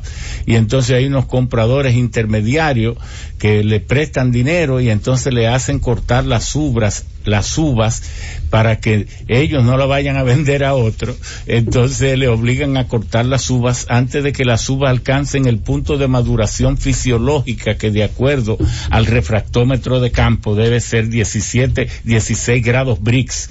Si usted corta las uvas antes de que tenga 16 grados Brix, siempre van a ser agrias. Porque las frutas tienen que desarrollar en, la matita misma el nivel de sólidos en suspensión, que son los azúcares, glucosa y fructosa, en el jugo y si no dejan que se alcance ese nivel de grados Brix, el grado Brix es una medida de los sólidos en suspensión en el jugo, entonces van a ser agria. Y por eso le deseamos lo mejor al Instituto de la Uva. Adelante. Buenos días. Sí. Mira, la imitación es necesaria porque forma al individuo. Yo soy médico. Yo imitaba a Manolo Álvarez Mera en la época de juventud y la, la imitación empieza después que tú te identificas con tu propia voz y tú descubres, eh, por ejemplo, todos los tenores son académicos y se parecen todos. Yo soy una de las mejores voces de este país. Ajá, ¿cuál es su nombre? Imitaba ya no. Yo fui solita en la cura de la UAS, yo te conozco bien, Ramón. Sí, sí. ¿Cuál es tu nombre? Doctor Carlos Juan Peña Puerto Oh, claro, claro. Sí, nosotros tenemos. Ahora se está reuniendo el coro en el edificio de Humanidades de la UAS porque se piensa dar un concierto en Navidad, todos los que fuimos fundadores originarios, sobre todo los que fuimos a Chile, este, y entonces no he podido ir, pero voy a ir este lunes con Juan Antonio González Macovi, que tú sabes que es pianista y toca también bandoneón, y era, él también era bajo. Eh, cuando nosotros fuimos a Chile, él era bajo, yo era barítono, y entonces cantamos y tenemos esos bellos recuerdos yo la cantaba en Cañaveral, el que dice Camina negra. Claro que sí, claro. Y Ninfa del Alma. Oye, mi ninfa del alma, yo te comparo con una flor. Adelante. La imitación es maravillosa y después cuando tú te defines te das cuenta de que tú tienes que seguir solo y crear, hacer nuevas creaciones y ayudar a los demás. Exactamente. Muchas gracias. ¿eh? Adelante. Eh, buenas tardes. Sí. Buenos días, don Ramón. Sí. Mire, eh, hablando de Japón, por ejemplo, yo soy odontólogo eh, Japón eh, tiene hoy en día en desarrollo. Casi no se escucha bien. Hello. Sí, trata de que se escuche mejor. O sea, le decía que, por ejemplo, en el aspecto odontológico, me dicen que el embajador está ahí con usted. Claro, el señor embajador y gran parte del personal. Soy odontólogo y me siento muy japonés, yo sigo mucho la cultura japonesa. En desarrollo odontológico, le lleva 10 años al mundo, por ejemplo, eh, lamento que no tengamos presencia, por ejemplo, de muchos profesores, de por ejemplo, del Tokyo Medical and Dental University, Universidad de Hokkaido. Yo soy muy japonés en ese sentido. Eh, eh, yo quisiera pedirle al embajador que tuviéramos mayor presencia de universidades japonesas. Miren, los japoneses, por ejemplo, el hecho de los transitores, todo lo que fue la filosofía de la calidad total, fue desarrollada por el modelo japonés, eh, Toyota, eh, o sea que Japón eh, creo que debería tener mayor influencia en nuestro país en términos... Muchas gracias, muchas gracias. Adelante, que tenemos tres, cuatro llamadas más. Adelante. Ah, aló, buenos, buenos días. Buenos días. Estoy con un delay. No se escucha bien. Adelante. Buena, Oscar Durán desde el Bronx. Sí, muy bien. Eh, primero felicitar a este gran diplomático que enorgullece el programa Los Sabios en la Z. Muchas gracias. Y decirle que en mi pueblo hay una colonia japonesa de más de 100 años, que es Jarabacoa. Sí. Pedirle que visite a Jarabacoa, que yo sé, que como decimos los dominicanos, y él visita allá, alguna borona le queda al colectivo de algún aporte que ese gran país haga. Muchísimas gracias. Bueno, mucho, mucho, mucho gusto. Adelante. Gracias. Muchas felicidades al pueblo japonés en la persona del señor embajador. Y gratitud igual en Jarabacoa, ese modelo de colonia excelente, feliz y la lástima que nosotros no tengamos educación para apreciar. Gracias, bye. Bueno, adelante. Sí, buenos días. Sí. Ramón, se me contó la llamada Antonio Romero de Sánchez Luperón. Exacto.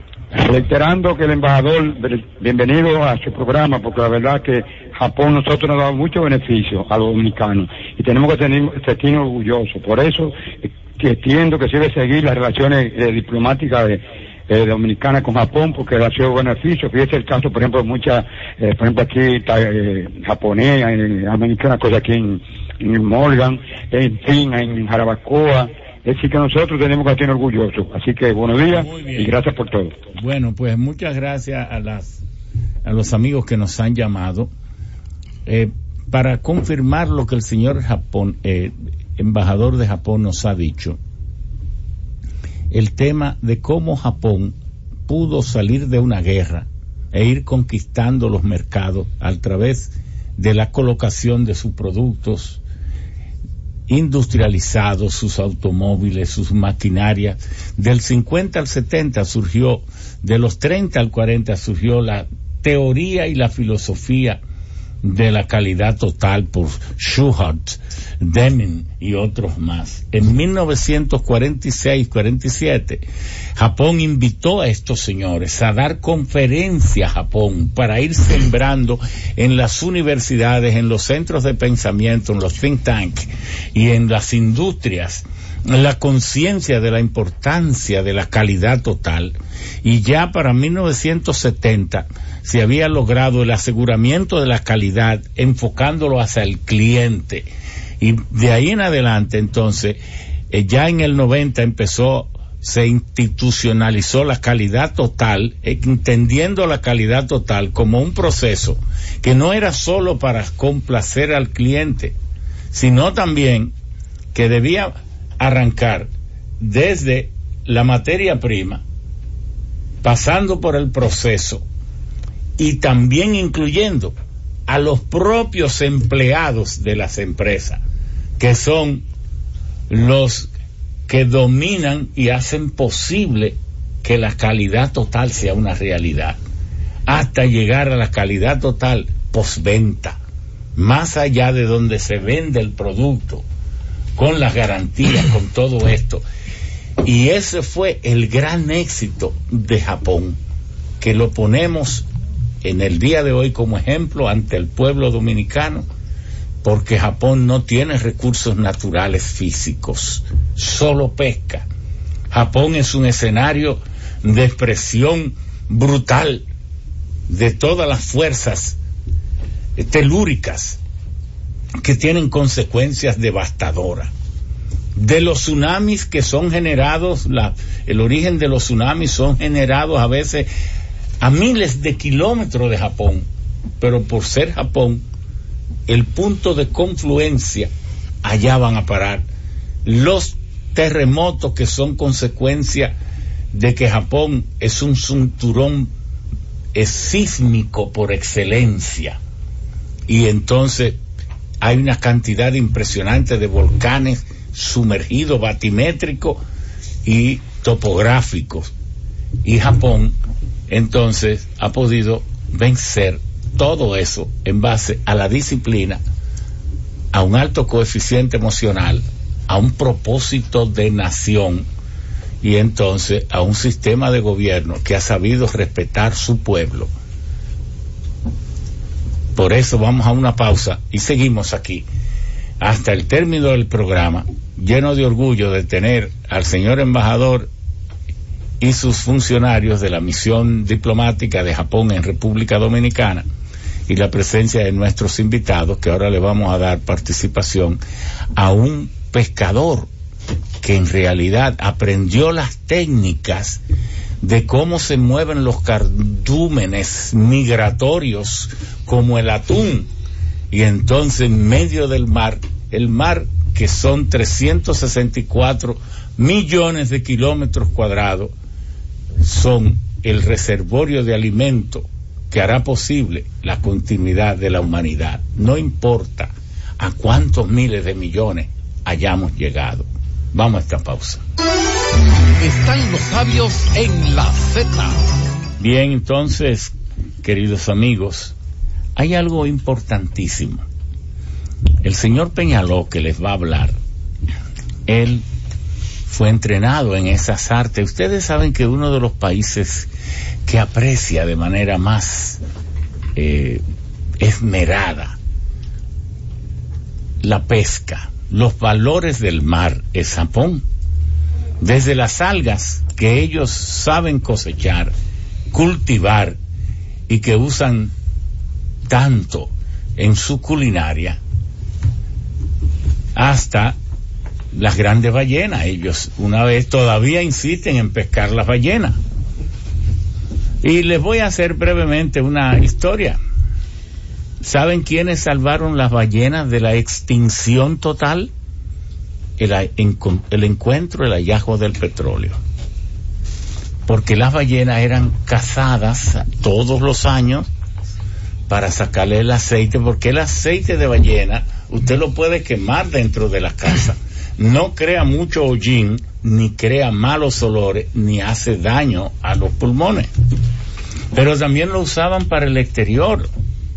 Entonces en realidad estaban extinguiéndose las ballenas. Pero en 1859, en Titusville, Pennsylvania, Willow Clark, un ingeniero ferrocarrilero, perforó el primer pozo que resultó exitoso y se encontró petróleo. Entonces luego vino Dave eh, Rockefeller y empezó a refinar el petróleo exclusivamente para sacar queroseno. No se sacaba ni se conocía la gasolina, ni el diésel, ni esos gases, nada, era solo queroseno para venderlo para el alumbrado de las casas y de las calles porque ya las ballenas estaban haciendo tan escasas que casi no había y se estaba volviendo demasiado caro el aceite de, ballena. Entonces el querosén apareció y salvó las ballenas. Con esa introducción tan noble, le quiero pasar la palabra. ¿Sabe por qué? Porque en esa parte norte donde usted está, se da el lugar más romántico para mí, donde vienen las ballenas con sus cuerpos infinitos a parir a sus hijos y a cuidarlo en el invierno, cuando viene a abrir cada año. Gracias, gracias, gracias, eh, Ramón. Bellas palabras eh, a favor de uno de esos recursos que no son originarios de nuestras islas, pero sí que nos visitan todos que no son originarios de parte, porque ellos nacen aquí, ya son originarios. Si hay un lugar de donde son originarios, es de aquí. Porque ¿de dónde es la gente? ¿De dónde nace? ¿De dónde nace? Entonces, ¿de dónde son las ballenas? De aquí. Correcto.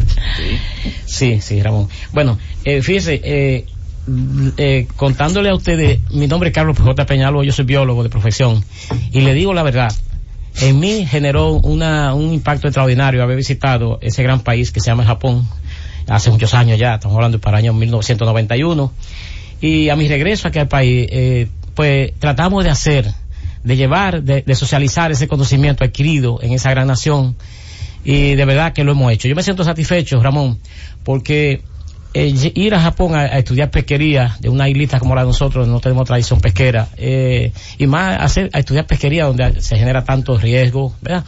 Eh, aceptar ese reto de ir allá, que casamente aquí el país hemos ido cuatro estudiantes dominicanos, eh, y traer ese conocimiento y vertirlo en una de, nuestras costas, básicamente en mi pueblo de Cabrera o en la región nordeste, eh, yo me siento satisfecho por eso. Mira, otra cosa es... No, espérese, vamos a ver. ¿En qué consiste lo que usted aprendió? Es correcto, sí.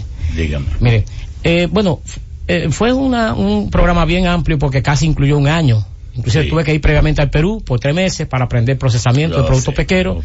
Y regresando acá, 21 días después, entonces tuve que irme al Japón, porque estábamos en los albores de implantar, de, instalar aquí en nuestro país una de las primeras cooperación japonesa que era la Escuela Pesquera de Samaná. Entonces yo fui previamente como una especie de activo, una preinversión para capacitarme, eh, para entonces poder servir en esa escuela pesquera. Entonces por eso me fui entonces nueve meses a Japón y regresamos. Dentro de tantas cosas que aprendimos allá, eh, lo bueno es que ha quedado en nosotros, que hemos logrado transferir. ¿En qué consiste lo que ustedes aprendieron? Ah, ya, ya. Eh, por ejemplo, eso que usted hace ahí, de las barzas, ¿en qué consiste? Ah, sí, sí. Mire, de entrada, nosotros logramos implantar tres técnicas de producción pesquera y acuícola en el país. Y eso es un hito. En, la balsa flotante o, el payao en lengua tagalo, en lengua, en lengua filipina, es la balsa flotante. Esa balsa flotante nosotros la logramos introducir al país a través de la escuela pesquera que instalamos en Samaná. Por eso hoy solamente... Entonces consiste en, una estructura que, flota. una balsa que flota, que se hacen con plástico y le ponen penca de, coco, para crear una especie de sombrío o de faltos sargazos, de falsos sargazos. Así correcto. Entonces eso crea ahí una maraña, un escondrijo, donde actúa como si fuera un, un coral un, un arrecife. Un oasis. Sí, donde los eh, peces incluso pueden desovar. y entonces ustedes crean ese espacio estacionario. Y verán que lo fijan con plomo o con pesas. Con pesas. Pesas regularmente son tanques de gas llenos de, cemento, ¿verdad? Y se posicionan, habla de, tres, de, 18, 20 millas aguas afuera. Porque lo interesante de este sistema de pesca y es, donde el agua es profunda. Agua muy profunda, sí. Hablamos de los canales, como, como donde transitan los barcos. Correcto. Entonces allí nosotros logramos atrapar o, cuando menos que ellos vengan a recrearse a ese lugar, a hacer reproducción, inclusive a comer a ese lugar, porque se crea una especie de, oasis allí. Eh, y a entender que es casi un desierto marino, aguas profundas, aguas afuera. Entonces allí vienen los pelágicos migratorios. En este caso hablamos de los atunes, que son, nos visitan en nuestras costas. También tenemos los, guatapanales, tenemos los carites, tenemos los dorados, ahora mismo tiempo de dorado. Peces de gran valor. De gran valor comercial, sí. Entonces, ¿qué importancia tiene esto? En que nosotros logramos, y le hablo específicamente de Cabrera, mi pueblo, en la playa de pescadores del puerto de Cabrera, que tenemos 104 pescadores, nosotros logramos desde el 91 que fuimos a Japón y que logramos eh, transferir este conocimiento, este, esta técnica de pesca, cambiar la pesca de pesca demersal, pesca bajita de la orilla, que estaba haciendo bastante daño al recurso costero, lo logramos pasar a que ellos fueran a pescar a aguas abiertas del océano y poner las balsas. Que el pueblo entienda, si uno le da un corte al mar entre la superficie hacia abajo 100 metros, uno tiene lo que se llama la zona demersal, digo pelágica, donde entran los rayos del sol y toda la vida allí está controlada y regida por los rayos del sol. Porque es donde se forma el plancton, el fitoplancton, todo eso, y hay función clorofílica y de todo eso. Ahí, entonces, debajo de esa está la demersal. Así es. Bien, allí en esa demersal es que están los peces de gran valor y de gran estima, como el carita, el mero, el todo, todo, todo, todo esto. Y entonces debajo de eso está la bentónica. Ahora, para que haya mucho pez en un sitio, tiene que haber surgencia natural, tiene que haber muchos alimentos primer lugar. Si no hay alimento, el pez no está ahí. Pero tiene que haber otra cosa más grande todavía. Mucho oxígeno. Y por eso es que nuestras aguas son pobres. Porque como la temperatura promedio de nuestras aguas es 21 22 grados centígrados, nuestras aguas de nuestros mares tienen poco aire o poco oxígeno disuelto. Al tener poco oxígeno disuelto pueden sostener muy poca vida y a ustedes les resulta mejor tomar los cardúmenes migrantes porque tiene más captura por esfuerzo. Por esfuerzo, correcto. ¿Verdad? Es así, por eso es que estamos aprovechando y usted mirará que la mayor instalación de, jaula flotante está en el nordeste del país. Claro. nosotros recibimos la, la corriente ecuatorial del norte. Por eso fue que cuando las misiones japonesas que vinieron acá, que estudiamos el país, se decidió instalarse justamente en la región nordeste, en Samaná, la escuela pequera, e instalar la técnica de pesca entre Samaná eh, y Nagua, Samaná, Cabrera, Nagua y San Juan. Y por eso es que ahí que tenemos la mayor, la mayor emplazamiento de, de, de, jaula, de, de balsa flotante en el mar. Usted navega por allá o pasa un avión y se va a sorprender cuando ve tantas puertas allí. Y le, aseguro algo, esa, esa impronta de esa técnica fue, nosotros no, no, creo que tardamos como cuatro o cinco años lograrla. Y logramos cambiar. Y hoy usted va a Cabrera Y eso lo enseñó Japón. Sí, claro, con la escuela japonesa que teníamos allí. Ahora sí hay una cosa interesante. Nosotros, eh, con, con, un deseo de socializar, que es una de nuestras misiones, cuando Montero le ha hablado ahorita, que nosotros como becario de Japón que somos, tenemos un compromiso de, de, ese, de ese conocimiento, transferirlo. Yo mismo particularmente soy, represento a la delegación norte de, la, de, nuestra DEJA, de nuestra asociación de profesionales. y, y, estamos constantemente haciendo actividades. Sí, pero vamos, vamos a seguir. ¿Cuánto están produciendo? Vamos a hablar de lo, de lo que ustedes están produciendo. Sí. ¿Qué producen en esa balsa flotante? Sí, mire, actualmente, y, y buena la pregunta, porque donde quiera que reside un ex becario en Japón, le aseguro que está haciendo lo que aprendió. Eso es, eso es sagrado para nosotros. Mire, ahora mismo nosotros tenemos un, la única playa que le lleva medición de producción en este caso yo estoy en Cabrera y trabajo para el Consejo Dominicano de la Pesca y la Acuacultura. Nosotros tenemos una población allá de 104 pescadores fijos. Ahora mismo mi esposa Rina, que está conmigo aquí, ella trabaja conmigo en Pesca también y tenemos allá 64 embarcaciones pesqueras. De esas 64 embarcaciones pesqueras, el 89% está trabajando con balsa flotante. Eh, nosotros tenemos una producción anual, anual aproximada de eh, la, producción pesquera del puerto de Cabrera oscila en 110 quintales, 110 quintales de pesca mensual, mensual. Eso muy significa poco, muy poco eso. 110 quintales 110 de pesca, quintales, no De pesca mensual. No, eso no debe ser. Es que una, eso, es muy poco. Es que la pesca es artesanal, no la hemos desarrollado más de ahí. Esa embarcación de 20 pies de eslora. Ahora, eh, nosotros estamos en procura de un... De un eso lo lleva un, un, un, un barquito de allá de Galicia norte le lleva cinco veces eso. Sí, lo que ocurre es que tenemos... Y eso ustedes lo hacen al mes. Pero está bien, sí. Nosotros tenemos un limitante justamente en esa playa porque es una caleta pequeña que no tiene arena. Justamente la, se nos ha detenido un poco la Pero eso es lo que ustedes pescan en esas barzas. Sí, para, para eso solamente esa playa. Una playa de 104 Ok, entonces ¿cuál es otra playa también de esa sí, marca? Eso es, le estoy hablando solamente midiendo Cabrera solamente el puerto de Cabrera, una playa que lo que tiene son 60 metros de boca, solamente. Que por eso tenemos un limitante que hasta que no se construye una barrera, un rompeola artesanal, eh, está contenida el, desarrollo de la pesca. Acuérdense que nosotros estamos frente al Banco de la Plata. Nosotros podemos hacer incursión, incursiones de pesca hacia la plata, hacia la plata, estamos escasamente a 35 millas de allí pero eso es un limitante que no tiene ahora detenido el desarrollo de la industria pesquera. Esa es la barrera de la, una barrera que pueda eh, tranquilizar un poco el mar y entonces en la playa se puedan parquear las embarcaciones dentro de la misma playa. Actualmente se arrastran sobre la piedra y eso genera un daño tremendo cada año. Pues mire, le cuento que de esa, de esa pesca anual nos genera 12, millones, unos 12, unos 12 millones de pesos anuales.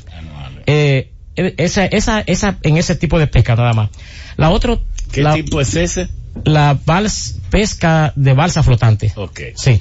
Hay otra técnica que lo Ahí ustedes capturan atunes. Atunes, eh, dorado, guatapatal. Ahora mismo el dorado está muy abundante ahora ya. Inclusive baja mucho el precio.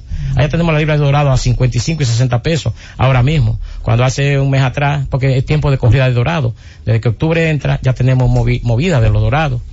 Sí. Eh, también tenemos la corrida de, la, de las cojinúas allá, que son tradicionales, que tenemos dos meses, tres meses cada año, de mucha, mucha migración de ellas que también se atrapan allí. Y, y, otra cosa interesante, Ramón, que detrás de nosotros haber descubierto o haber logrado implantar esta técnica de pesca, hemos encontrado especies que nunca se sospechaban que se podían colectar aquí en la costa. Por ejemplo, eh, el, el barraco, que es un pez de, de fondo. Hay un barraco que, que, que es migratorio y ahora lo agarramos allá en, en, en, afuera, aguas afuera. Pero me dicen esa carne muy fina. Mm, mm, bueno, no tiene gran valor, no se ha aprovechado eh, el valor eh, culinario de ella. Tenemos Pero no digo, es muy fina cuando se hace bacalao.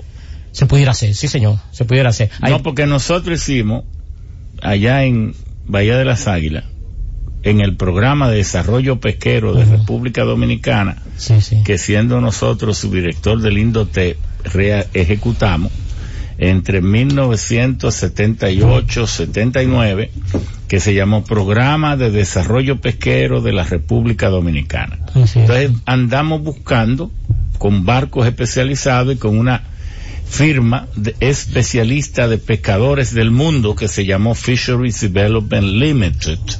Entonces la contratamos y el BID nos dio unos 16 millones de dólares. Fue un programa, una cosa brutal.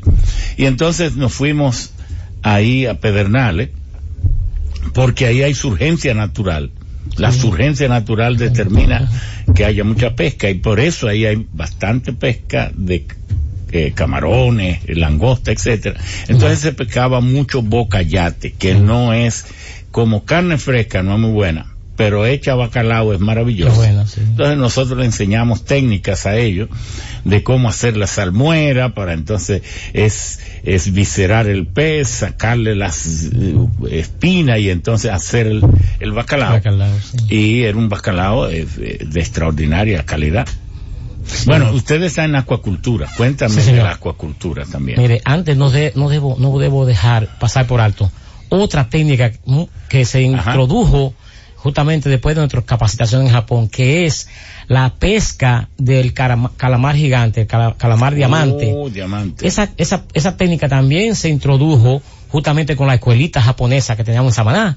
Y solamente se está Pero usted dice tenía, ya no la tiene. Bueno, es que la, escuela, está cerrada. ¿Por qué? mucho tiempo habría que sería interesante hacer un recorrido. Sí, pero ¿quién es el responsable para que se reabra? Bueno, tendría que ser necesariamente el gobierno dominicano, debería recogerse esa escuelita, inclusive si se, se levantara de nuevo otra vez, yo propondría que fuera itinerante para que se pudiera mover la escuela en diferentes lugares del país porque claro se va a Pedernales se va allá se va aquí en Montecristi etcétera yo propondría en furgones todo aquello en la escuela y que se pudiera mover en campaña de, educación a los pecadores de tierra. Pero pudiera ser Infotep. Pudiera ser. Pudiera ser, Infotep puede agregar, y ojalá no se esté escuchando, escríbanle a Infotep que incorpore a sus tantas eh, tecnología esa de la pesca. Sí, pero sería interesante con la asistencia del gobierno de Japón, porque es que la filosofía de pero claro, pero digo, ya usted está buscando una entidad nacional. Le proponemos este Infotec, Y luego, como se parecen tanto, con la ayuda japonesa. Necesariamente. Del Infotep a japonés. Sí. Es decir, que hoy muchos de los aritos que usted está comiendo frescos, que son más caros, por cierto, que el importado, de calamar, eh, se está colectando allí, en, la, básicamente en la zona de Samaná, porque son agua muy profunda, y este es un calamar que vive en agua profunda. Pero hablando de acuacultura, es interesante esto. Mire, esa fue otra de las de los conocimientos puntuales que obtuvimos en Japón y que hoy están implantados aquí en el país y usted lo está viendo en los programas que está ejecutando nuestro señor presidente de la República en los financiamientos a la acuacultura. Pero mire, usted va a tener más energía para hablar porque acaban de llegar las sabrosas pizzas Italia Express. Es una pizza que domingo tras domingo se sirve aquí para que nuestros comensales entonces, después de probarla, le digan al pueblo dominicano si vale la pena visitar la pizzería Italia Express que está en la Correa Isidrón 125, ahí en Honduras, entre la Avenida Italia y la Iglesia Cristo Salvador. Ahora Jacqueline le va a obsequiar ese manjar y ustedes luego dirán si les parece que vale la pena, ¿verdad? Sí. Entonces con sus teléfonos eh, 809-908-6600.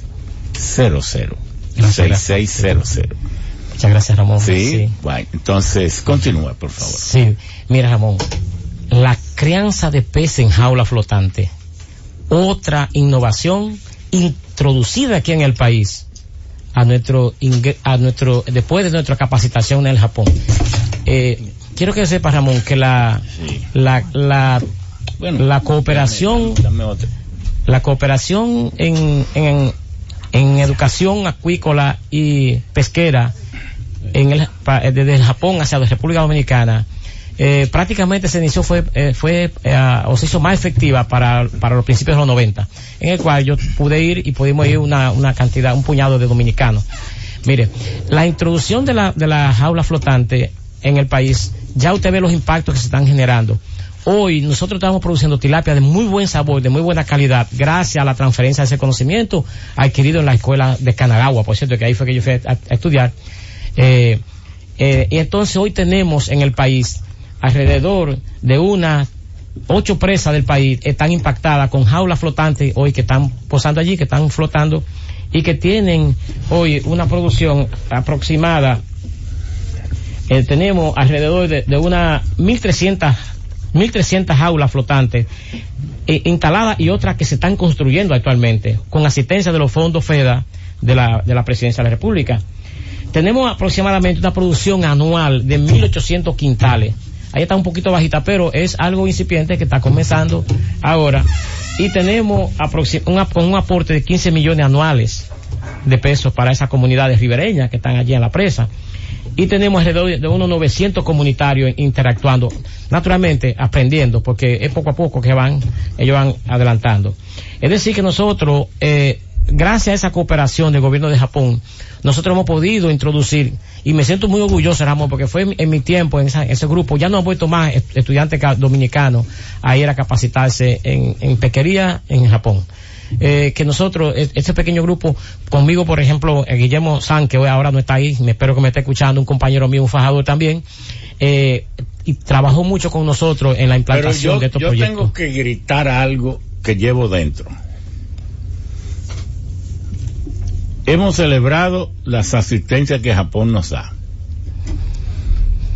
Pero tengo que decir, porque no lo puedo ocultar, que usted va al vertedero de Duquesa y allí volvieron un desastre la asistencia que dio Japón para ese vertedero. Si se hubiese seguido todo lo que hizo Japón ahí, el país no pasara por la vergüenza de ser una de las pocas ciudades del mundo que no sabe ni botar basura.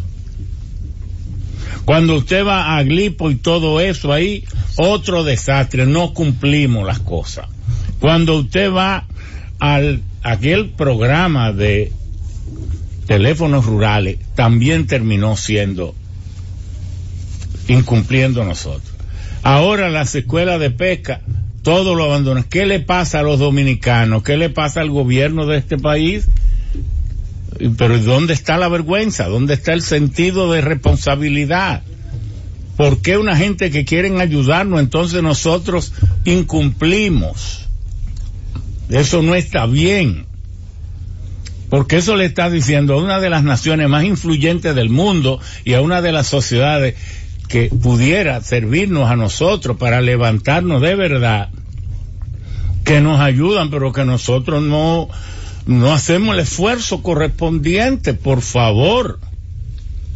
Ojalá que nos estuviera escuchando el presidente o al ministro y llamaran a la, yo no, oiga, a lo mejor el embajador ni quiere que yo diga esto, ¿eh? Lo estoy advirtiendo. Lo sé por la delicadeza que tienen las cuestiones diplomáticas. Pero me siento avergonzado como dominicano de que el gobierno de mi país no cumpla y todos los programas los deja caer por falta de cumplimiento. Yo quiero llamar a los dominicanos, ojalá no hubieran pasado el momento de las llamadas para que la gente le diga a su propio gobierno que tiene que cumplir las obligaciones. Hoy, ¿cómo es posible esto? No hay un solo proyecto. Esta gente por ayudarnos, un solo proyecto en que no hayamos quedado mal. Y ustedes saben que quedamos mal. Incluso cuando vinieron los migrantes de Japón aquí, yo esa vida, eso lo viví. Incluso el gobierno de Leonel Fernández se disparó y le asignó 16 mil tareas de tierra ahí en Monteplata, que los inmigrantes ni querían ni estaban pidiendo y todavía eso ha quedado medio en el aire. Por favor, así, ¿y, quién, ¿y cómo nos pueden ayudar si no cumplimos después? Por favor, siga. Sí, mira, Ramón, yo te cuento, lograr eh, tú como transferir una, una filosofía a, a, de una región del mundo, del planeta, a otra, es, es difícil, es duro eh, los pescadores aprenden por la mano. La mayoría, nosotros tenemos casi, casi, casi el 85% de la comunidad de pescadores son analfabetos. Y sí, o, analfabetos funcionales. Entonces, eh, en verdad, ha sido un trabajo tesonero. Yo inclusive, mi esposa y yo nos mudamos de... No diga eso, que el gobierno dice que alfabetizó a todo el mundo y usted está diciendo que son analfabetos. Hay problema con la, con la alfabetización. Entonces, eso no es verdad. Mire, cuando menos con la comunidad de pecadores, ellos se resisten. Casi no, no, no, no, usted no sienta a un pecador más de 20 o 25 minutos. Inclusive, yo llevé de la... Como un pescador que va y se siente en una, un barquito por ahí un día entero, entonces... Es difícil. Lo que ocurre es que, recuérdese que para el pescador, su, su escenario de guerra es el mar. Y él vive porque vive engañando a los peces para agarrarlo. Entonces disfruta eso, porque él es un engañador de los peces. Conociendo su conducta, lo engaña y lo atrapa. Entonces es muy difícil usted sentarlo en tierra a ellos. Ahora, eh, y, un ejemplo de ello fue, yo, yo invité a, a, la, a una eh, a una funcionaria de la YAICA, porque queríamos instalar allá un, un eh, asesor eh, voluntario de la Agencia de Cooperación de Japón, y entonces ella, eh, recuerdo su experiencia, que se nos hacía difícil porque estaban sentados un ratito y de repente se movían y ella con mucho carisma logró sostenerlo sentadito allí. Pero bueno, le cuento a usted que la... Pero no hable mal de los pecadores. No, no, no. Eh, lo que ocurre es que hay que estar más de cerca con ellos. pecador también. Es, para justamente contarle a usted que yo logré cambiar, por ejemplo, usted va a mi casa y los hijos míos, dos tengo, yo una vez regresé al país, entonces implanté en mi casa eh, la, la costumbre que aprendí en Japón de no entrar con zapatos a la casa. Y le cuento algo, los niños míos... ¿Tú hablas japonés? Poquitico muy poquito, pues ya he, olvidado, ya hace 28 años que estuve allá. Sí, entonces le cuento a usted que los niños míos aprendieron a entrar a la casa sin sin sin zapatos y todavía lo hacen. inclusive en mi pueblo, mucha gente cuando va a mi casa dice, "Voy a la casa de Peñaló", ya ellos saben que al frente de la casa se dejan los zapatos. Ok, tenemos otras personas que queremos que participen en Peñaló, muchas gracias. Sí, señor. Tenemos al subdirector de YAICA, ¿verdad? Sí. ¿Cuáles son los principales proyectos que tiene YAICA? Sí, aquí República Dominicana. Sí. Eh, nosotros eh, tenemos áreas prioritarios. Aquí eh, la cooperación hacia República Dominicana. primero es desarrollo económico sostenible. Segundo es que disminución de la desigualdad. Entonces, primero, Perdón. área, sí. Desarrollo sostenible. Sí, desarrollo económico sostenible. Sí. Segundo. Segundo es disminución de la desigualdad. Sí. Bueno, ahí ese debe ser el primero. Sí. Ok. Que no hay país más desigual que este, pero siga. ¿Y el tercero? No, segundo. Solo tenemos dos, dos, sí, eh, áreas. Okay. Entonces es el primero área. Nosotros tenemos proyecto para desarrollar, fortalecer pymes eh, pequeña y mediana empresas aquí en eh, República Dominicana y también proyecto de eh, promover turismo aprovechando recursos naturales o recursos digamos locales en este país. Y otro es que por ejemplo medio ambientes para desarrollar sostenible. Necesitamos considerar impacto negativo de actividades, digamos, medioambientes. Entonces, estamos pensando sobre el manejo de residuos sólidos, por ejemplo. Y, últimamente, ejemplo, es, eh, estamos pensando sobre la cooperación en el área de eficiencia energética. Es más importante en este país. Nosotros también en Isla y hay, necesitamos bastante energía como importación y es muy caro. Necesitamos muchos, ¿cómo se llama? Eh, dineros para comprar. Eh, también aquí eh, estamos en misma situación. Entonces, nuestra tecnología o conocimiento de eficiencia energética es muy importante, nosotros pensamos. Ese ejemplo de nuestra cooperación. Sí, eso es total, es totalmente así. Porque nosotros hemos vivido en crisis energética siempre. Aquí se instaló el sistema de electricidad en 1894 en el gobierno de Lilis. Pero se prendía la planta y se inauguró en el parque, en, en la plazoleta Colón. Se prendía la planta a las 6 de la tarde para apagarla a las 9 de la noche, a las 10 de la noche. Pero ya a los tres meses no había dinero en el gobierno de Lili para el combustible. Y ahí arrancó la crisis eléctrica de República Dominicana. Y todavía la tenemos. Entonces, en los países donde hay crisis de suministro eléctrico, la gente no sabe de calidad de la electricidad. Entonces, los dominicanos solo sabemos de electricidad, el voltaje, los apagones y los prendiones. Pero en electricidad es importantísimo el factor de potencia.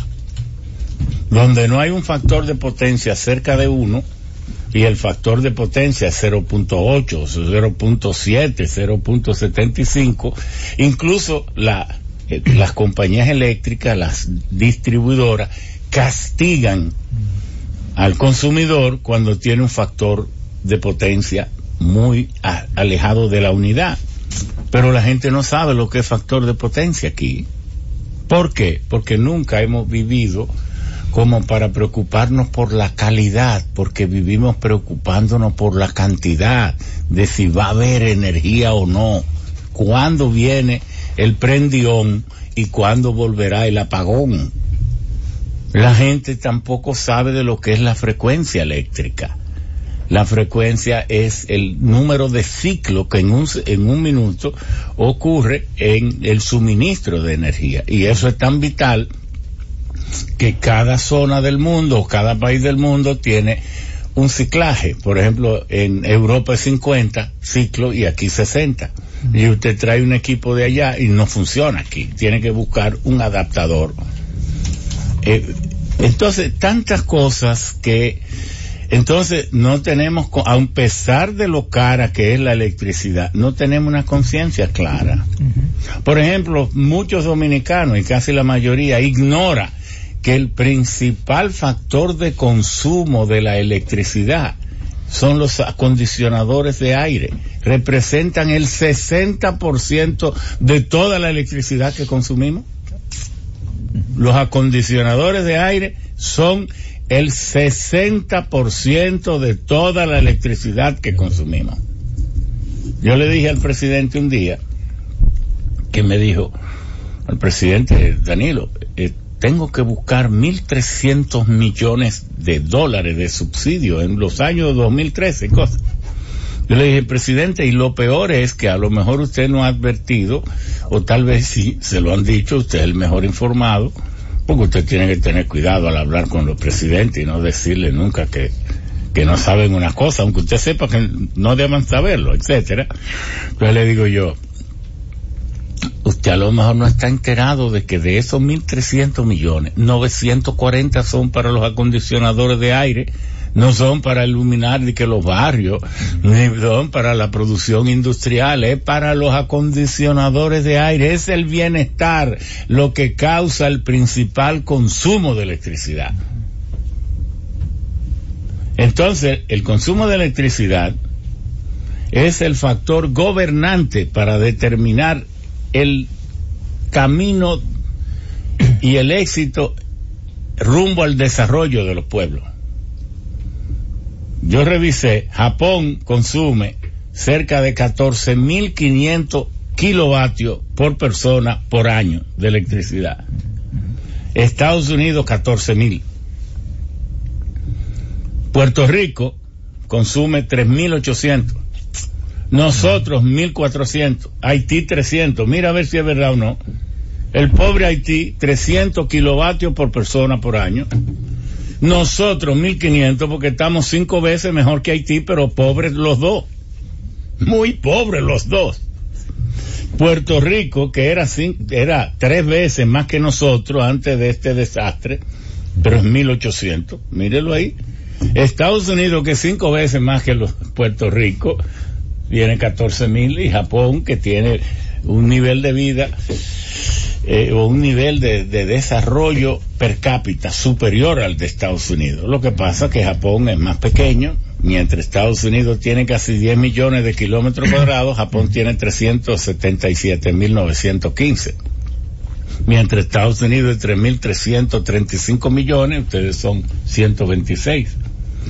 Entonces, usted está en el camino correcto, ayudar al país en elevar el nivel de conciencia y de prácticas positivas para el ahorro de energía. Sí. Y este, por ejemplo, aire acondicionado. Eh, nosotros estamos en la oficina, en, Torre eh, y Acrópolis. Eh, no, este. Ya cambiaron. ¿Dónde están? Empresarial. empresarial. De torre empresarial. La torre empresarial. Sí. Embajada está Acrópolis. Ah, la embajada, está en Acrópolis. Usted de allá. Nosotros, Porque eh, yo lo visité en Acrópolis una vez.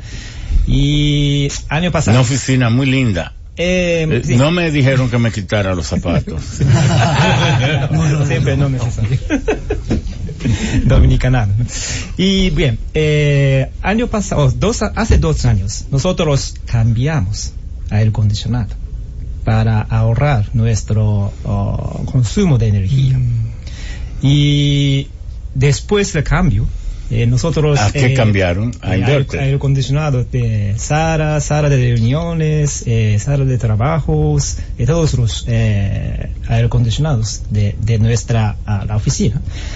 Y realizamos, hemos realizado 40% de ahorro. De consumo de energía. Y pueden ahorrar más. Yo represento un, producto que se fue desarrollado para la para la, la NASA que se llama Ice Cold OTA.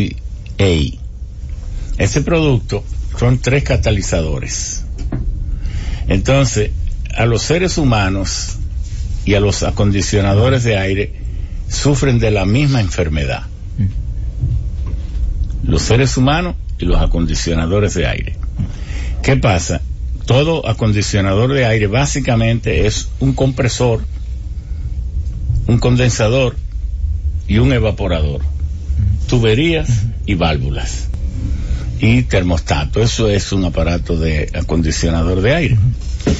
Como el compresor es una máquina eléctrica, tiene parte movible, hay que echarle lubricante. Entonces, ese lubricante, no hay máquina perfecta, siempre liquea siempre se escapa algo, se filtra algo del lubricante y se mezcla con el refrigerante, con el gas refrigerante. Y termina creándole una costra a todos los tubos del aire. Y después de tres o cuatro años cae el nivel de eficiencia. Entonces este producto elimina eso, impide que se forme eso y además tiene un otro catalizador que baja el punto de evaporación, bueno, y le ahorra de un 20 a un 30%, todavía más de lo que usted logró. Sí. Ahora mismo lo estamos instalando en, en el sistema hotelero de Viva, en, en Valladolid. Lo, se lo instalamos a la CDE, a toda su eh, edificio central, se lo instalamos a la Comisión Nacional de Energía, se lo hemos ido a los entes que controlan eso por aquí. Vean que los, al, al hospital de Cruz Siminian, que es lo más eficiente que hay aquí, a varios hoteles y restaurantes, eso tiene un futuro extraordinario. ¿Es la marca americana? Sí, claro, la, pero lo representamos nosotros aquí, pero allá en Estados Unidos lo fabrica Climate Control International y entonces el producto se llama Ice Cold. Ice Cold OTA y lo representamos nosotros aquí, Albuquerque Energía Renovable. Bueno, ¿qué otro proyecto tiene Yaica? ¿Ya ustedes renunciaron al vertedero de Duquesa? ¿Ya se dieron cuenta que es imposible bregar con esa gente? No, eh, por ejemplo, turismo. Ok. Proyecto de turismo. Eh, nosotros eh, utilizamos nuestra ah, experiencia de Japón. Ya excelentísimo embajador eh, nos explicó eh, sobre el número de visitantes extranjeros a Japón. Eh, sino nosotros utilizamos eh, idea de eh, aprovechamiento de eh, recursos locales. ¿Por qué? Eh, aquí creo que por avión, eh, cada año más o menos 7 mil o 8 mil eh, millones de eh, turistas extranjeros han llegado aquí y muchas personas quieren estar. ¿Qué es lo que dijiste que? Sí, de turistas extranjeros. Ah, 7 millones. 7 millones. Muy bien, muy Sí, números, números de Aquí, ¿no? Aquí, sí. Sí, sí, correcto. Y muchas eh, personas quieren estar hotel y playas. Eh, esto es una manera de turismo muy bueno. Sí. Muy bueno. Y, pero nosotros pensamos, eh, aprovechando esta situación para beneficiar más comunidades. Y extranjeros quieren conocer eh, la vida y cultura de República Dominicana. Entonces nosotros eh, trabajamos. Ven acá, ¿y dónde está la pizza suya? ¿Se la comió? Sí, ya. ya, sí. Muy bien. ¿Quiere, quiere? Muy rápido. Japoneses comen muy rápido.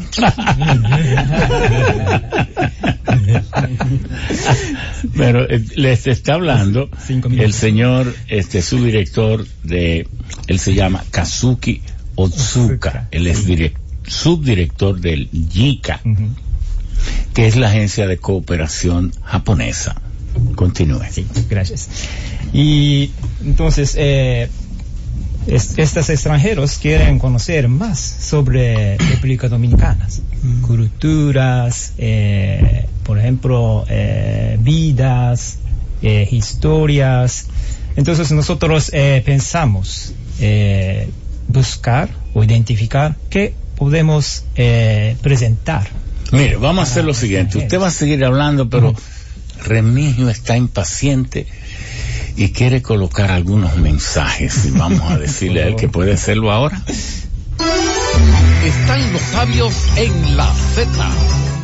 Sí, para el ahumado, eh, Peñaló, tú que preguntabas, sea de peces o para hornear pizza, tú tienes que usar carbón o leña de árboles frutales. Si utilizas el de pino, lo dañas, porque la cuava tiene resina y la resina tiene mucho tanino y percaptano. Entonces eso es terrible que hasta lo, lo, los hace tóxicos. Tienen que ser maderas frutales, que pueden ser cereza, eh, chinola, traza de chinola, puede ser de mango, puede ser de naranja y sobre todo de guayaba. Eh, eh, adelante, Rolando Castro es ingeniero químico y dentro del mundo japonés y de la asesoría y todo esto de los becarios, tú has participado en algunos proyectos importantes. ¿Cuáles son? Sistema de tratamiento de aguas residuales aplicado a países en vía de desarrollo. Fue partido en el año 2010 en la ciudad de Hiroshima. Y la finalidad era de que eh, tuviéramos conocimiento acerca de un sistema económico práctico que se puede aplicar a países en vía de desarrollo, como nuestro país y algunos países centroamericanos. Este sistema, también varias redundancia, fue, fue aplicado al vertedero de Duquesa. Duramos corriendo un prototipo unos tres meses y los resultados fueron muy buenos. Eh, tuvimos un índice de remoción de más de un 98% en el visiviado. ¿De remoción de qué? De dos sustancias orgánicas y volátiles. Y logramos un índice de transparencia del visiviado de un 99%. En principio la empresa se interesó por el, por el sistema, por instalarlo. ¿Cuál era el objetivo del proyecto de investigación? El objetivo del proyecto de investigación era poder buscar una solución más económica al, al, al, tratamiento de aguas residuales en el municipio de Santo Domingo Este. ¿Para qué? Para que esa agua entonces pueda ser reutilizada e incorporada al río Sama. Al río Sama en condiciones casi de potabilidad. De potabilidad y tuvo buen resultado, pero lo dejaron caer. O sea, no se nos dio, eh, la empresa en principio, la, como sabemos, eh, el vertedero de Duquesa genera por día unos 18 metros. No, cúbicos. el basurero de Duquesa. El basurero de Duquesa genera unos no 18 metros cúbicos de visiviado. Uh -huh. Este visiviado va a una pendiente. 18 metros cúbicos al día. Por día. En un día normal sin lluvia. Este visiviado va a una pendiente y se va, deposita como en unas pequeñas cuencas que hay. Como el vertedero no tiene una, un sistema de geomembrana, estas aguas, de una u otra forma, contaminan el río Isabela.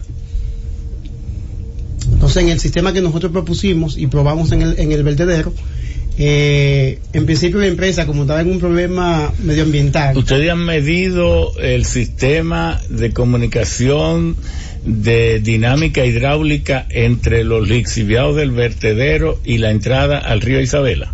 ¿O ustedes están asumiendo el nivel de incidencia. Estamos asumiendo, aunque en el año 2011 la Universidad Estatal de Hiroshima hizo unos, hizo unos estudios en el río Isabela y Osama y los índices de contaminantes eran muy altos. Sí, pero determinaron que procedían de el vertedero. Se suponía, se supuso. No, porque no pueden suponer, y menos una universidad. Como hubo, como había... Porque una de las formas es coger un contaminante de trazabilidad, medirlo allá en el lisiviado y entonces medir en el río a ver si está presente. Sí, pero la parte de la universidad no fue directamente en el vertedero. Ah. Lo del vertedero lo hicimos nosotros a nivel de tesis. Ok, bien. Pero más bien eh, lo que se trataba con mi capacitación era y era medir la contaminación de, lo, de las aguas subterráneas en el municipio. En el 2010, gracias a la cooperación técnico japonés, le fue donado al Ayuntamiento de Santo Domingo Este un laboratorio de calidad de agua. Con este laboratorio lo que se buscaba era garantizar eh, que el agua sea potable, que el agua cumpla con los requerimientos y que los municipios tengan una, garantía. Teníamos un voluntario asignado y orientamos un, un programa llamado Municipio Saludable, donde nosotros utilizamos unos 208 pozos tubulares que hay en el municipio y tomábamos muestras, la llevamos al laboratorio y la analizábamos. Vale la pena decir que en el 100% de los pozos tubulares estaba presencia de coliformes fecales. La ciudad de Santo Domingo Este tiene una población de más de 215 Es decir, que todos están comiendo heces fecales. Tiene una población de 286 mil habitantes aproximadamente, según el último censo, generando unos 256 metros cúbicos por día de agua residual. Cuando nosotros solamente tenemos capacidad de tratamiento para menos de un 16%, ¿qué se hace con el agua residual? ¿Dónde va? Bebiéndola. Lamentablemente, el agua residual va a las fuentes de agua subterránea. Sí. Entonces nos topamos. La sacamos. La sacamos, la metemos por un lado y la sacamos por otro. Ahora, me dice una persona que yo respeto y quiero mucho, Julito Suero Marrancini, y me ha llamado varias veces, no el director de la casa, que nunca lo ha hecho. Pero él me ha dicho, mira, él me dice, Ramoncito, somos muy amigos de mucho tiempo. Entonces me dice, él y su familia Julito Suero Marrancini, uno de los valores de este país. Y me, eh, ojalá que me llame ahora. Me dice, Ramoncito, acuérdate que el 80, 85, 90, me dice él, de las aguas que maneja la casa es potable. Y yo me la bebo, me dice él. Entonces, yo a veces no entiendo, por, e, por eso me gustaría que nos llamara ahora. Bueno, es potable cuando sale, cuando sale de, de la planta pero no se sabe qué pasa en el camino. Ah, oíste, Julito. No se sabe si hay alguna infiltración o eso lo pueden contaminar. Incluso hemos tenido reportes de, tuberías de agua que supuestamente potable que tiene un olor fétido. O sea, hay debe haber una infiltración en algún lugar. Recordamos que la macrofé que tenemos en Santo Domingo data de mucho tiempo y ahora es que se está tratando de acondicionar. Bueno, con este programa que, que desarrollamos en el municipio de Santo Domingo Este, donde tenemos más de 200 y pico de plantas que utilizan agua del subsuelo para tratarla y comercializarla. Eh, gracias a esto ellos pudieron ajustar sus equipos y fuimos dando seguimiento a esto y de las 280 y algo que tenemos, solamente una dio positivo en el tramo final. Cogíamos el agua cuando, salía del, cuando entraba el proceso y cuando salía. Y analizábamos. Y hemos sido una garantía gracias a YAICA la finalidad de este laboratorio no es solamente que se quede en Santo Domingo Este, sino que nosotros... Lo importante es que Yaica tiene la capacidad, tiene la intención y ha demostrado que es capaz de poner la CAS, los ayuntamientos en condiciones de hacer una gestión eficiente de la basura y del agua. Ahí está la oferta, ahí están los conocimientos por si lo quieren usar porque tampoco el gobierno japonés no puede obligar, no puede hacer más de ahí. Eh, mire, señor excelentísimo embajador, eh, he llamado a la pizzería Italia Express y le van a enviar una pizza tan grande como usted la quiera, porque usted devoró esa pizza a una rapidez asombrosa. Sí, este, creo que pizza es primera vez en la isla comer tan excelentemente. Ajá. Sí, entonces me encantó y un poco me sorprendió. Entonces yo pregunté a usted. Sí, entonces sorprendentemente usted mismo lo hizo. no, se le, se le va a enviar a usted para que se habitúe. Pero bueno, nosotros quisiéramos hablar ahora de la cultura japonesa. Porque no todo es tecnología. No todo es maquinaria, no todo es automóvil, no todo es una antena. El hombre también vive del alma. Entonces, es muy importante, muy importante que nosotros hablemos de el turismo y de la culinaria. Me cuentan ahora a mí que Japón, la gente tiene la idea de que Japón es imposible como un lugar turístico por lo caro que es, porque todo es carísimo, la comida es muy extraña, muy exótica, son raíces eh, fuertes, astringentes. Y entonces yo me he encontrado a Pamela que me dice que no. Y, y quiero que el señor embajador me cuente, después de Pamela, de esta intervención, de cuál es, es el relanzamiento que tiene Japón para convertirse en un polo turístico global, que ya lo es, porque recibir el mundo hace como tres años inauguró el turista número mil millones. Pienso que andará por mil cien, mil doscientos millones los turistas del mundo. Eh, solo China emite, el año pasado, 2017, emitió, cien, emitió 129 millones de turistas. Y esos turistas van a algún lugar. Nosotros ahora con este acuerdo queremos atrapar si quiere el 10% para que venga un millón trescientos mil aquí. Eh, ¿Qué pasa con ese turismo? Mire, eh, es un, sí, una pregunta muy interesante. Hasta prácticamente 2000, nosotros no nos importaba tanto turismos Sí, claro, por lo menos hasta no, 1990 nuestra economía andaba muy bien, pero 90 empezó a caer, 10 años muy duro. Entonces nos damos cuenta desde 2000 por ahí, ah, tenemos que impulsar turismo para generar riqueza.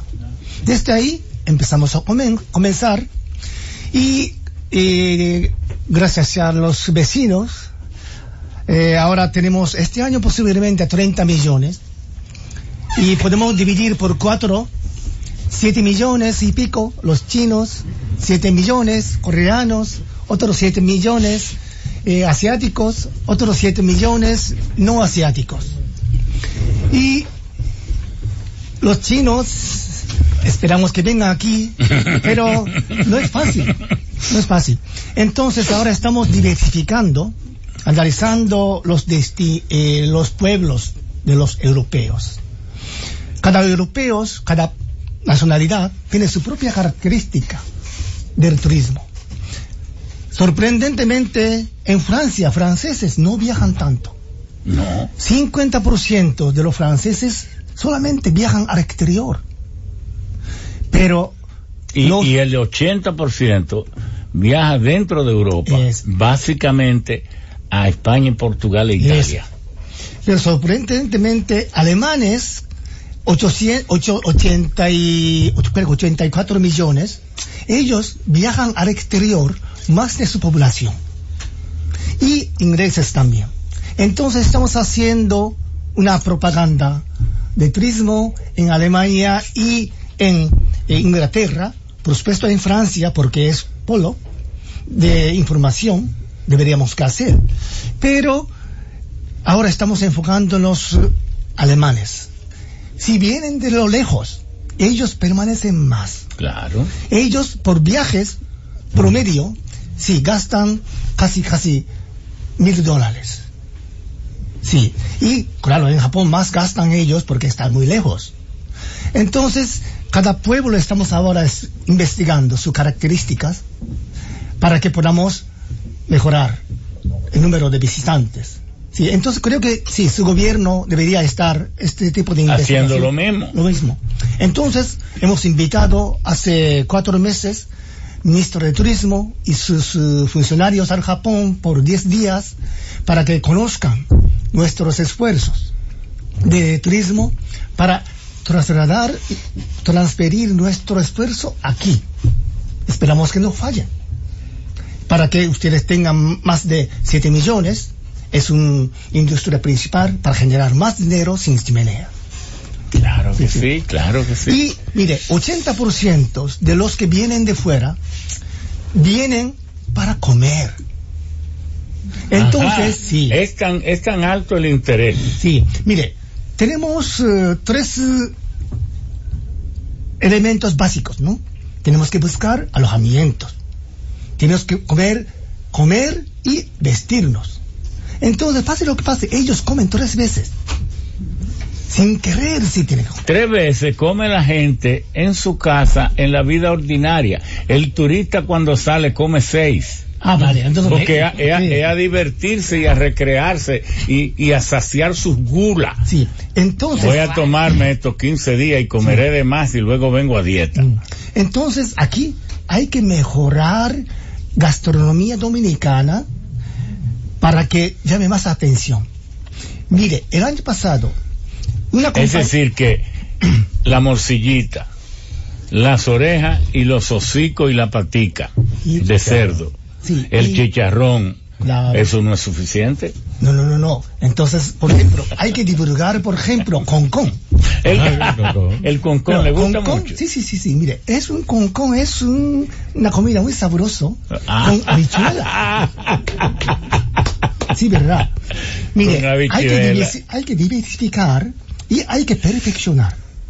Por ejemplo, hace dos años, una compañía de chocolate japonesa ganó segundo puesto de todos los artículos vendidos en Japón. Imagínense nosotros que producimos el cacao. No, usando cacao dominicano.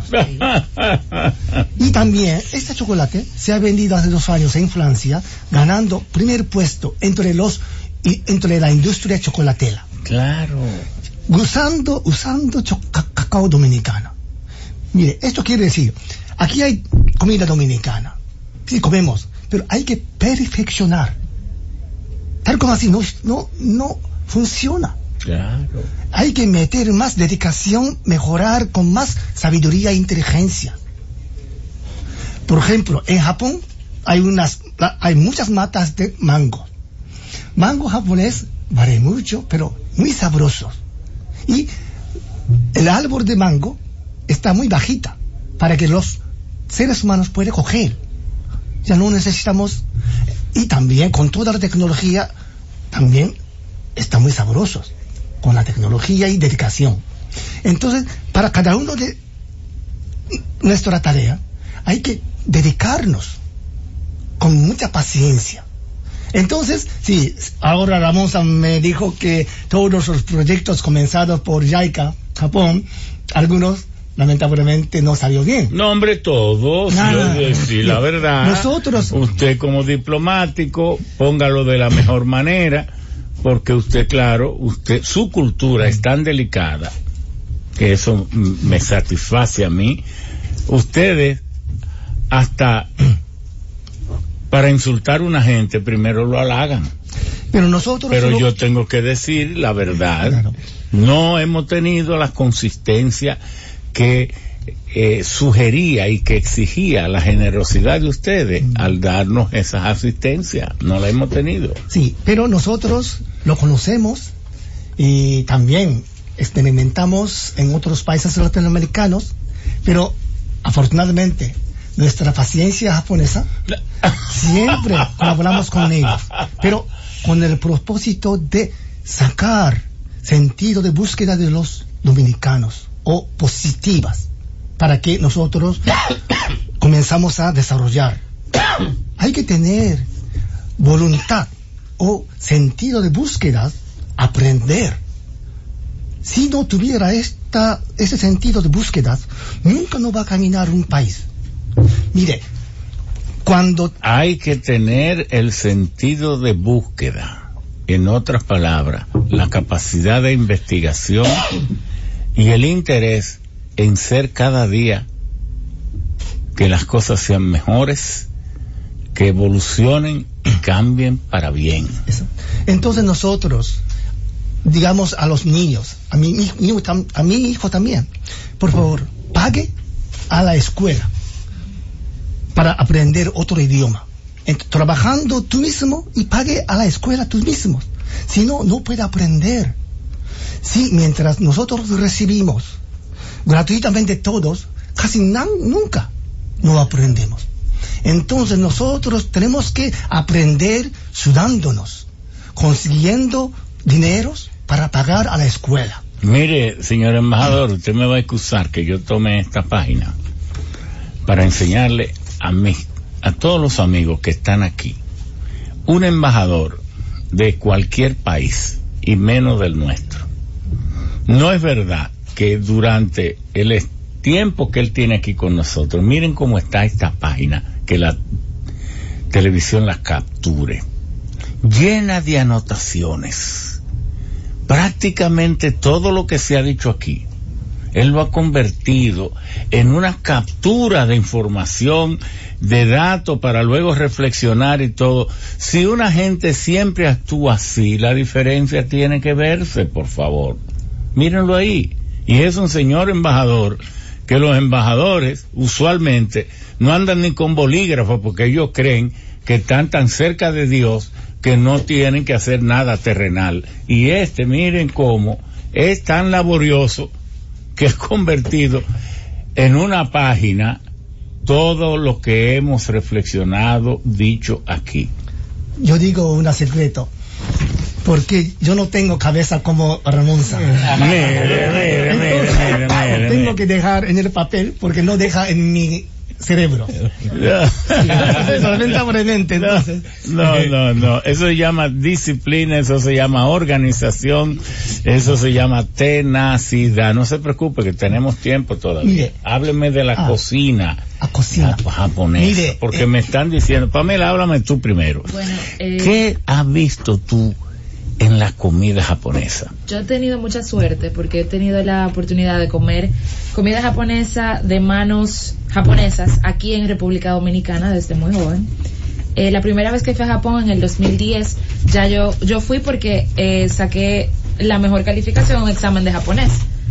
Eh, la segunda vez que fue este año, estaba ya a mitad de febrero hasta mitad de marzo,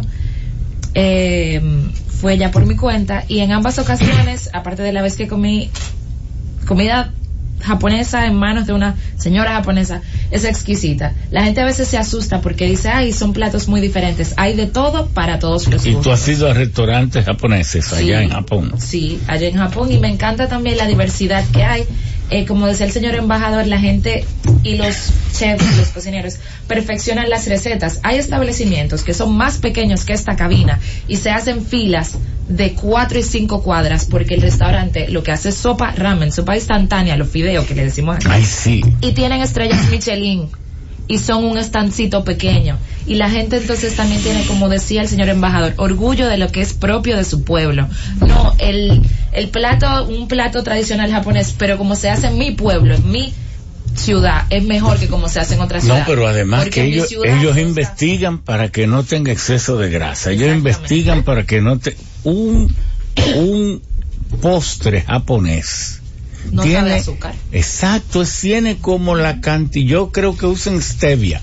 Stevia es esa planta eh, que es de los tiempos aborígenes, precolombino, que endulza 250 veces más que el azúcar, la sacarosa que usamos, la stevia. Y que yo estoy tratando de conseguir unas plantas para sembrarla. Se lo voy a traer de Cabrera. Nosotros tenemos ah, ¿Tú tienes stevia? Eh, no tengo, pero tenemos una Ay, no, pero oye, no me hablen para que se te olvide después que los japoneses no son así. y tú eres casi japonés. Se lo voy a traer, sí, seguro. Ok. Sí. Tu esposa me, me garantiza que sí como mencionaba, también el señor embajador, eh, la cantidad de, de turistas es impresionante. En febrero es el año nuevo chino. Yo, mi hermana menor está en China enseñando inglés. tiene como un año viviendo allá y ella aprovechó fue a Japón, yo aproveché, fue a Japón y nos encontramos allá. Pero también nos encontramos a los 7 millones de chinos porque estaban todos en Disney, todos en Universal Studios, todos en todos los templos. Eso es otro factor. Mira, y es que los espermas de tu papá son orientales. No, 100%. Porque tú estás casi en Japón y tu hermana en China. Pero mi papá es higüeyano. Él no le ha dicho que en Higüey hay de todo. Si usted le dice a mi papá de la, de la stevia, él le dice que eso se creó en Higüey. Si usted le dice a mi papá de los, de, de, del de las cataratas del Niágara, él le va a hablar de un salto que hay en, del salto de, de, Sanate. él dice que él no me ha llevado a mí, a su hija, en 29 años que tengo. Tengo una hermana mayor y una menor. Yo soy la del medio. Porque yo no estoy emocionalmente preparada. Me falta coeficiente emocional para entender la belleza del salto de Sanate. De, Higüey. Pero yo creo que ahí también, ahí sí mi papá tiene algo de Japón, porque él ama su pueblo. Sí, sí, claro. Y eso a mí me encanta. No, y lo ama con pasión. A mí eso me encanta de estar allá. La gente conoce su tierra, conoce sus recetas, conoce... No le diga a una persona de Hiroshima que el mejor economía aquí es el de Osaka, porque fácilmente no se van a ir a las pedradas, pues no, somos, no son dominicanos, pero se incomodan. el amor a lo propio, el interés de crecer como comunidad es muy bonito. Claro, pero un amor a lo propio, como la gente cree que, que el azúcar, el vino es agrio, pero es mi vino, no, tampoco eso es así. Ellos aman, pero, exacto, pero siempre tendiendo a que las cosas siempre sean mejor. ¿Y por qué? Porque, sigue. Otra cosa súper impresionante que nosotros en buen dominicano decimos que uno se acostumbra rápido a lo bueno. Qué tragedia es yo regresar a mi país y no tener un sistema de transporte público confiable. Allá en Japón, si una persona me dice, tomas el tren de las diez y media de la mañana y vas a llegar a la estación X a las once y cuarenta y dos minutos, y es a las once y cuarenta y dos minutos, yo puedo planificar mi día. Y si por Y el tren de aquí no es así. Ah, pero no. el metro de aquí no. No, el, el, metro de aquí no tiene tiempos específicos. Tú llegas y esperas. Y un día puede que lleguen dos minutos, otro día que sean siete, otro día que sean quince. Uno no sabe. Y entonces háblame de los sushi japoneses. Bueno, el sushi en tradición es pescado crudo, arroz. Eh, también hay tipos de sushi que no llevan arroz, sashimi, todo. Eh, hay varios platos distintos. ahora estaba viendo un documental muy interesante también al respecto de cómo antes en Japón no había chefs de sushi femeninas, porque consideraban que las mujeres tenían las manos muy frías, muy calientes, no recuerdo bien ahora mismo, pero decían que eso no era bueno para el pescado. Pero el sushi lleva mucha disciplina, mucha dedicación, es exquisito, mucha limpieza. Eh, pero aparte del sushi, porque hay gente que le da mucho miedo, señor Ramón, como que dice, por eso es crudo, me va a dar salmonela. Eh, hay platos calientes. A mí me encantan las sopas. Yo soy sopera, un asopao, un sancocho, llámenme, no importa si estamos a 40 grados en Japón hay muchos platos de sopa, nave. Esta, en este viaje de febrero fue la primera vez que comí nave. Yo cuando estuve allá veía que había una sopa y terminó siendo lo que más me gustaba. Un agua hirviendo caliente, súper caliente y entonces al lado una serie de pequeñas fuentecitas con cebollines, con de todas las cosas. Entonces tú mismo y la carne laminada así. Ah, usted comió shabu tenía que hacerle. así con tan finitas, en lonjitas tan finitas, que tú le echabas en esa agua así tan caliente y ya de una vez se cocía. Y entonces tú le tu propia, tú preparas tu propia sopa. Impresionante el sabor. Entonces tú tomabas un poquito de huevo batido y se lo echaba y ya ahí quedaba entonces el huevo inmediatamente como un huevo coché. Impresionante. ¿eh? Otra cosa que me gustó mucho, eh, la vez anterior, yo fui en el año 2011, poco después del gran terremoto. Entonces en esa primera visita no pude ir a Tokio. Eh, pero en Osaka, Hiroshima, nos llevaron a Hiroshima, nos llevaron a Nagasaki, nos llevaron a, a la fábrica de Mazda de los vehículos. Eh, fue una experiencia muy hermosa porque también es como una persona que igual que yo, en su país, éramos de 68 países distintos. Personas de hablaban español, hablaban inglés, hablaban francés, pero había gente de Tonga que hasta ese momento yo en mi vida había buscado dónde quedaba Tonga en un mapa. O personas que solamente porque yo estudié japonesa aquí en República Dominicana y ellos en su país podíamos hablar. Claro, su excelencia. En Japón antes, la gente empezaba a trabajar con una empresa y posiblemente pasaba la vida entera.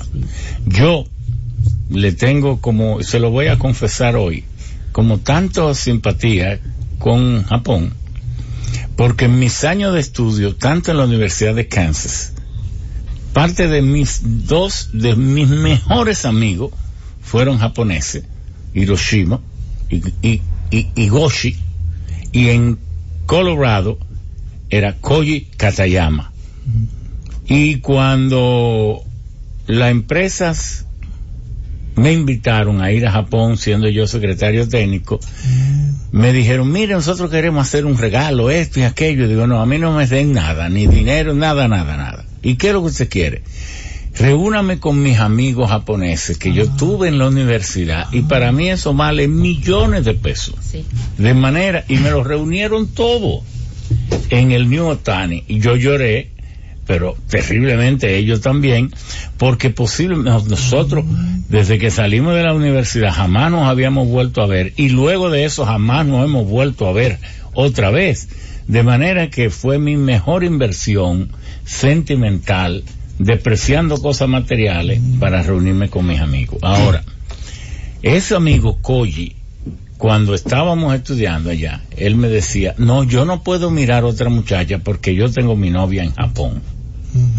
Y cuando él terminó, fue y se casó con su novia. Y esa fue con la que él me recibió y, dos hijitos que tenían ya. Sigue la cultura japonesa con esos valores. Todavía los matrimonios son tan estables. Se sabe que hay divorcio, pero son tan estables. Y continúa esa lealtad entre las empresas y el empleado. Sí, eh, sí y no. Yo casualmente estoy manteniendo mi matrimonio, solamente una señora yo tengo. Y que quisiera dos. No, no, no, no. Ah, pues, Está escuchando. Ah. Mire, en la realidad, en la compañía también existe. Eh, hasta que sean los japoneses, lo va a mantener hasta que hablen japonés, creo, ellos lo van a mantener esta lealidad, lealtad. Pero en la época digital, tan avanzada tecnológicamente, eh, teniendo pocos contactos humanos, más menos que antes, estamos cambiando, es cierto. Es un fenómeno mundial, internacional. Entonces, tal como se percibe aquí, ahí también está, se percibe lamentablemente. eso es lo que tenemos que eh, mantener nuestras virtudes, ¿no? Y, hablando eh, comida. Mire, mire, eh, su excelencia, no, usted tiene ahora todo el tiempo porque faltan 15 minutos y al usted haber aceptado tan amablemente esta invitación y haber bienvenido, venido, don bienvenido aquí, y que le expresó que esta emisora está al servicio de la difusión de los mejores valores de, del pueblo japonés. Nosotros queremos decirle, tratemos todos los temas que usted quiera, que uno a veces le interrumpe por las tantas preguntas, porque yo sé que ustedes tienen cosas específicas que todavía quieren plantear. Sí, y haciendo algunos comentarios sobre lo que se hablábamos, aquí y también es tocando un poquito de la comida, como habló Paula. Mire, Pamela. Pamela, la naturaleza nos dejó ventajas y desventajas. Tantos terremotos y tsunamis, incendios, pero nos dejó muchas cosas muy beneficiosas. Tenemos eh, tres, casi eh, 30 a ¿cuántos kilómetros? Sí, 3.000 kilómetros, desde norte hasta sur. Una isla muy delgadita, pero desde tierra muy frío hasta tropical. También tenemos eh, casualmente dos corrientes del mar. Desde Hokkaido sí. hasta Okinawa. Okinawa. Entonces, esto quiere decir, tenemos una diversidad climatológica. Desde tropical hasta, frío. Claro. Entonces, cada lugar se produce distintos ingredientes y materiales de comida, ¿verdad? Y segundo, tenemos dos corrientes del mar, desde, viene, desde sur viene caliente, desde norte viene frío. Encuentran cerca de Tokio. Entonces genera más riquezas para los peces. Y además tenemos muchas montañas, entonces muy como vertical. Entonces si sale agua en el monte, esta agua lleva mucha alimentación al mar. Entonces nosotros podíamos eh, buscar muchos peces. Desarrolló. Y además tenemos cuatro estaciones bien marcadas. Cada estación se produce también materiales de comida muy distintos. Ya que son montañosos, un pueblo que está al lado de un monte y otro monte, también ellos tienen la cultura muy distintas, también cocinarias. Entonces, en Japón hay muchas diversidades de las comidas, cada región.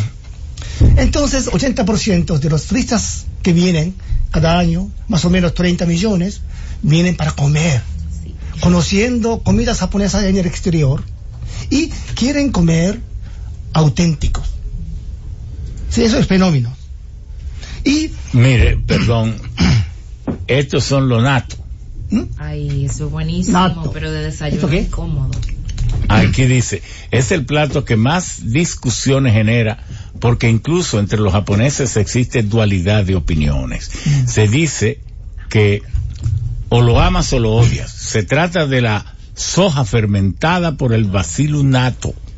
Que normalmente se toma para desayunar con arroz blanco y un poquito de mostaza japonesa, aunque existen infinidad de variedades la mayoría de los extranjeros no lo quieren porque huele mal. Ay, pero a mí me encanta. Ah, sí. Huele mal. El problema es que el desayuno es incómodo. No despertarse porque hay que, Entonces tiene el menear eso ahí. No, no. Mire, Ramón San, aquí hay una clave. En Japón hay muchas comidas muy fermentadas.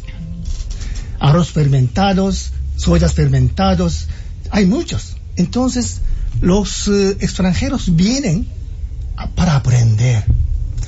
Los que vienen desde fuera, ahora principalmente su motivo es aprender lo que sea. Por ejemplo, los chinos primero vienen como grupos, segunda vez vienen individual, tercera vez también. ¿Para qué? Para aprender algo que corresponda a él. Extranjeros también. Si viene a comer ramen y comen otros y conociendo otro un poco distinto, vienen otros para comer, para otro lugar también. Entonces Japón es un destino de aprendizaje en este momento para todos los turistas. Incluso una zona industrial de fábricas también es un destino de turismo. Y también ancianatos. También. Ancianatos. ¿Cómo los japoneses ayudan a los ancianos, ancianos con robot? Vestimenta de robot.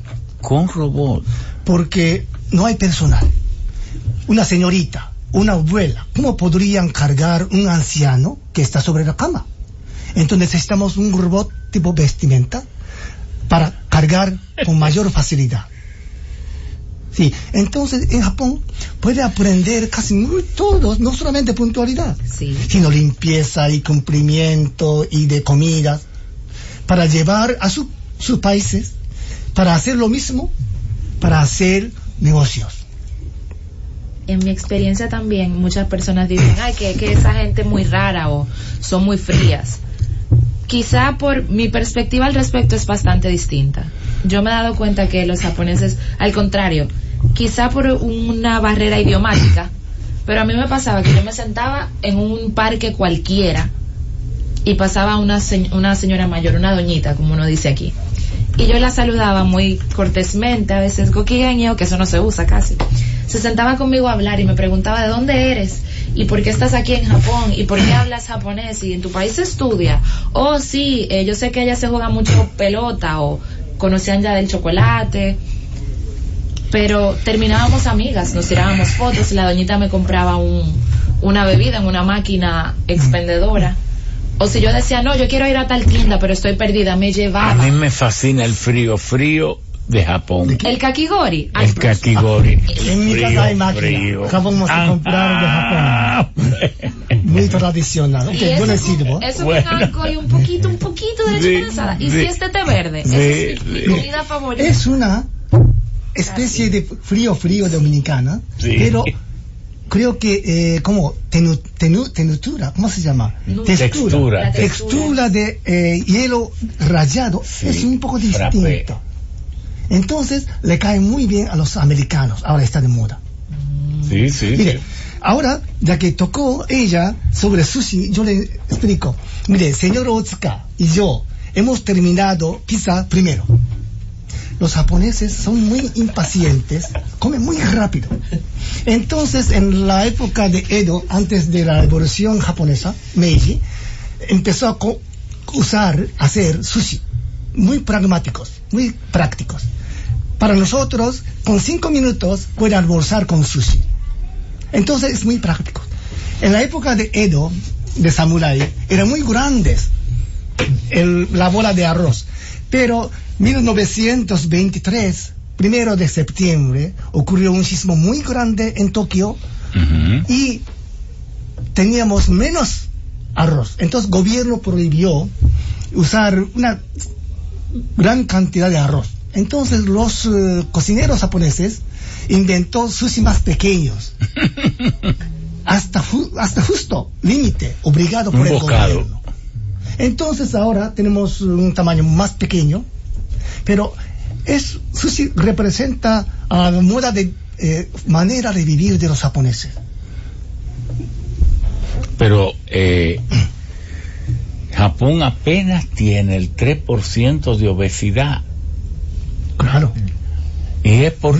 Mire, yo estuve en China, invitado por el gobierno, y llevé eh, 10 senadores, éramos 11, y en el Palacio del Pueblo de la Asamblea Popular, Li Pen, que era el presidente, yo le pregunté, ¿por qué los chinos no son obesos? No son y me dice, ni los japoneses. Me dice, porque ustedes nunca han aprendido a usar el agua fría. Yo le dije, ¿cómo? Me dice, no se come tomando agua fría, sino agua tibia, té tibio porque usted 10 o 15 minutos antes de comer, de ingerir, empieza a tomar té tibio. Pues todas las grasas que esté en el tracto digestivo va a ir siendo arrastrada. Pero si usted sigue también tomando té durante la comida, toda la grasa que vaya con la comida también será arrastrada. Pero si usted lo que toma es agua fría, el agua fría se le adhiere y estoy viendo que tanto en China el índice de obesidad es 4.1 mm. y en Japón es 4.2. Mm. Estoy buscando aquí el índice de obesidad de este de de de, de, de ya, ya ya yo busqué ahora estoy en Estados Unidos para ver el índice de obesidad de Estados Unidos ya sé que el japonés. Creo que americanos. Sí, muy alto. Yo sé que un 25, un 28%. Y está subiendo muchísimo la. 36% el de Estados Unidos, mírenlo ahí. La tasa de obesidad infantil. Entonces, eh, la expectativa de vida en Estados Unidos es relativamente muy baja comparación con la de Japón, mm. porque Estados Unidos come demasiado grasa porque entonces mi pregunta es, esas cadenas, la expectativa de vida en Estados Unidos es, es 80 años, ustedes mm. lo superan por casi 6 años. Mire, cuando usted me sirvió este café, yo no quería tomar porque está muy dulce. Muy dulce. Porque no estoy acostumbrado de tomar dulce. Pero ya que tenía un poco hambre, entonces yo tomé. Pero en Japón, por ejemplo, una mayonesa sin, con grasas ya no se vende. No se vende. ¿Y porque, cómo, de qué la hacen? Porque el sabor es totalmente igual al, mayonesa anterior, pero no tiene grasas. Ahora ya se vende mayonesa sin grasas con el mismo sabor que anterior, con alta tecnología. Porque no lo com compra. Porque yo me jacto de hacer una mayonesa muy fina, pero yo lo que cojo es tres huevos, le echo un diente de ajo, le echo albahaca, mm. le echo un chin de orégano, le echo todo esto y entonces le agrego, lo pongo en el batidor y le voy echando aceite de oliva ah, hasta que alcanza la consistencia. Y le echo entonces uno o dos cucharadas de maní. Mm. Y ahí tengo una mayonesa que es una, y le echo mucho limón.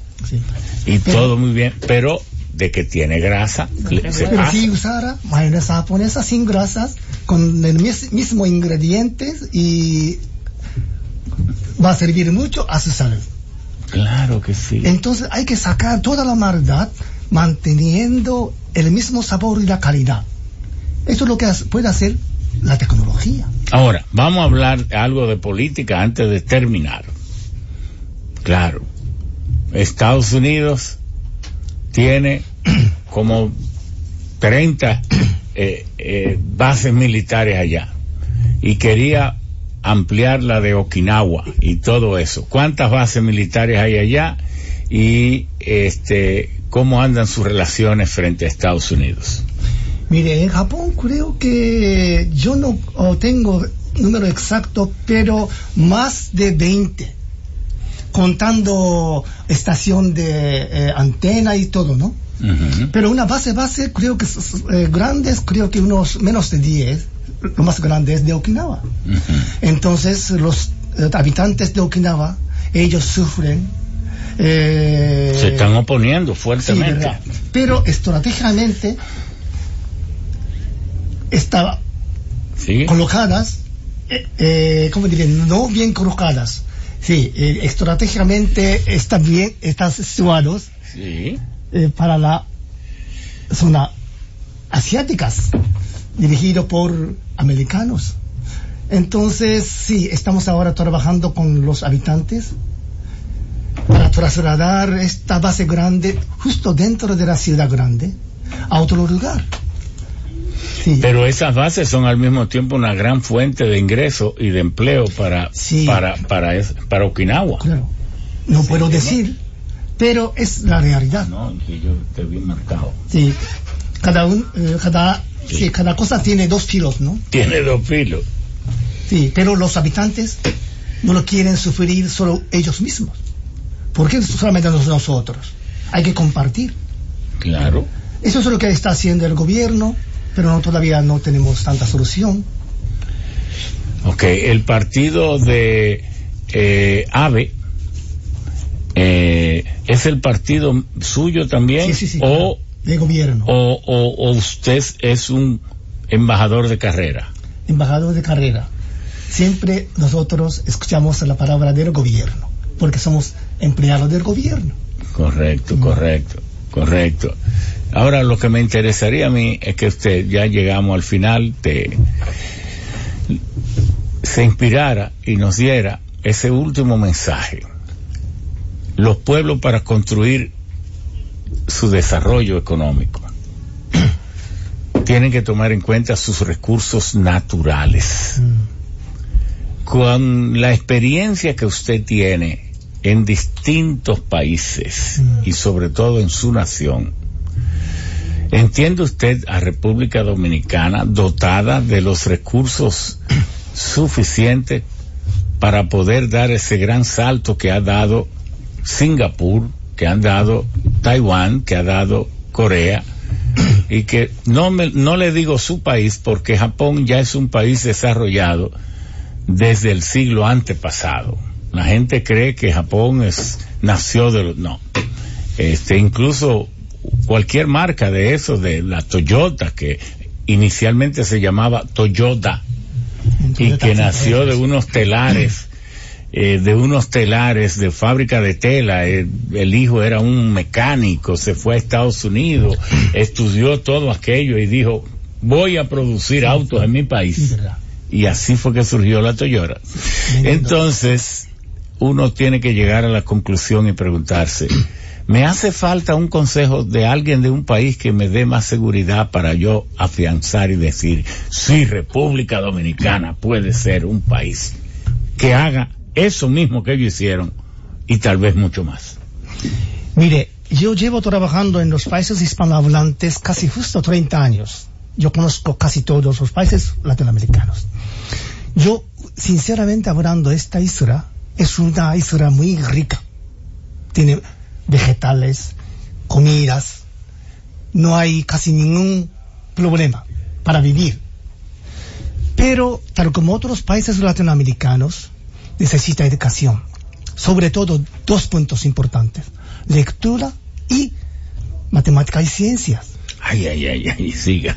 Si no conocieran lectura, no lo hicieran, es muy difícil entrar a otro mundo científico y tampoco no puede alentar disciplina. Para el desarrollo industrial, matemática y ciencia es la básica. ¿Por qué? Matemática es la, es la letra de ciencia y de la naturaleza. Entonces, yo propondría en la próxima conferencia en la Academia de Ciencias, próxima semana yo tendré dos propuestas. Lectura junto con Feria de Libros. Feria de Libros es muy buen proyecto, pero es demasiado vagos, muy amplio. Entonces hay que hacer una campaña de lectura para los preescolares, junto con los madres. Segundo, es campaña de matemática de forma entretenido y lúdicos. Acabamos de hacer una campaña en cuatro regiones hace tres semanas con un matemático japonés, eh, Asua, La Vega, La Romana y Santo Domingo para 400 profesores de forma lúdicos y, y entretenidos. Mire, los, todos los profesores entusiasmados aprendieron escuchando este método entretenidos. Porque profesores lo conocen la teoría, teoremas matemática, pero no conocen formas o métodos entretenidos para atraer la atención de los niños de forma lúdicos. Para que los niños aprendieran como si jugaran los juegos electrónicos. Entonces hemos abierto el día 27 de noviembre del año pasado Museo de Matemática en el Museo de Telecomunicaciones en zona colonial. Ahora estoy haciendo, aprovechando este tipo de oportunidad, socializar y concientizar, sensibilizar la importancia de matemática. Mire, aquí tres, millones o cuatro millones de desertores. Los que entran a la escuela primaria solamente entran 16% a la universidad. Yo cuando yo fui a la Fundación de Santa María de Radio en La Vega, ellos me contó 3 millones o 4 millones disertados de la escuela. Principal enemigo es matemática. Entonces, invirtiendo 4% de PIB, yo propondría un por ciento de PIB. ¿Por qué no puede invertir en la, en la matemática y ciencias? ¿Por un por ciento del PIB en matemática y ciencia. Claro. Del nosotros, 4%. Nosotros invertimos 4% de PIB en la investigación y, desarrollo industrial, en total. Entonces yo propondría al gobierno un por ciento, ciencia y matemática. Si usted, ellos quieren construir la República Digital, sinceramente, base de la República Digital es la matemática y ciencia. Si no, ustedes serán para siempre usuario, buen usuario de computadora nada más. Nunca no va a ser ideador o creador. Eso es lo que aprendimos. Inventiva innovación. Esto es lo que hemos aprendido en larga historia de Japón. Estamos transmitiendo, pero no lo escuchan. Hay que sensibilizar.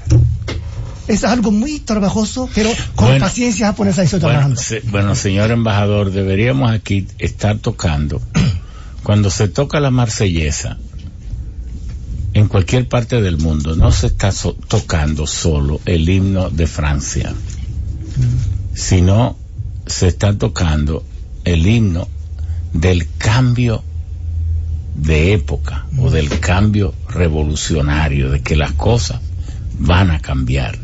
Además de su belleza del, himno, tiene la significación histórica de que la Revolución Francesa marcó el cambio hacia la valoración de la persona humana, del ser humano y de una serie de elementos.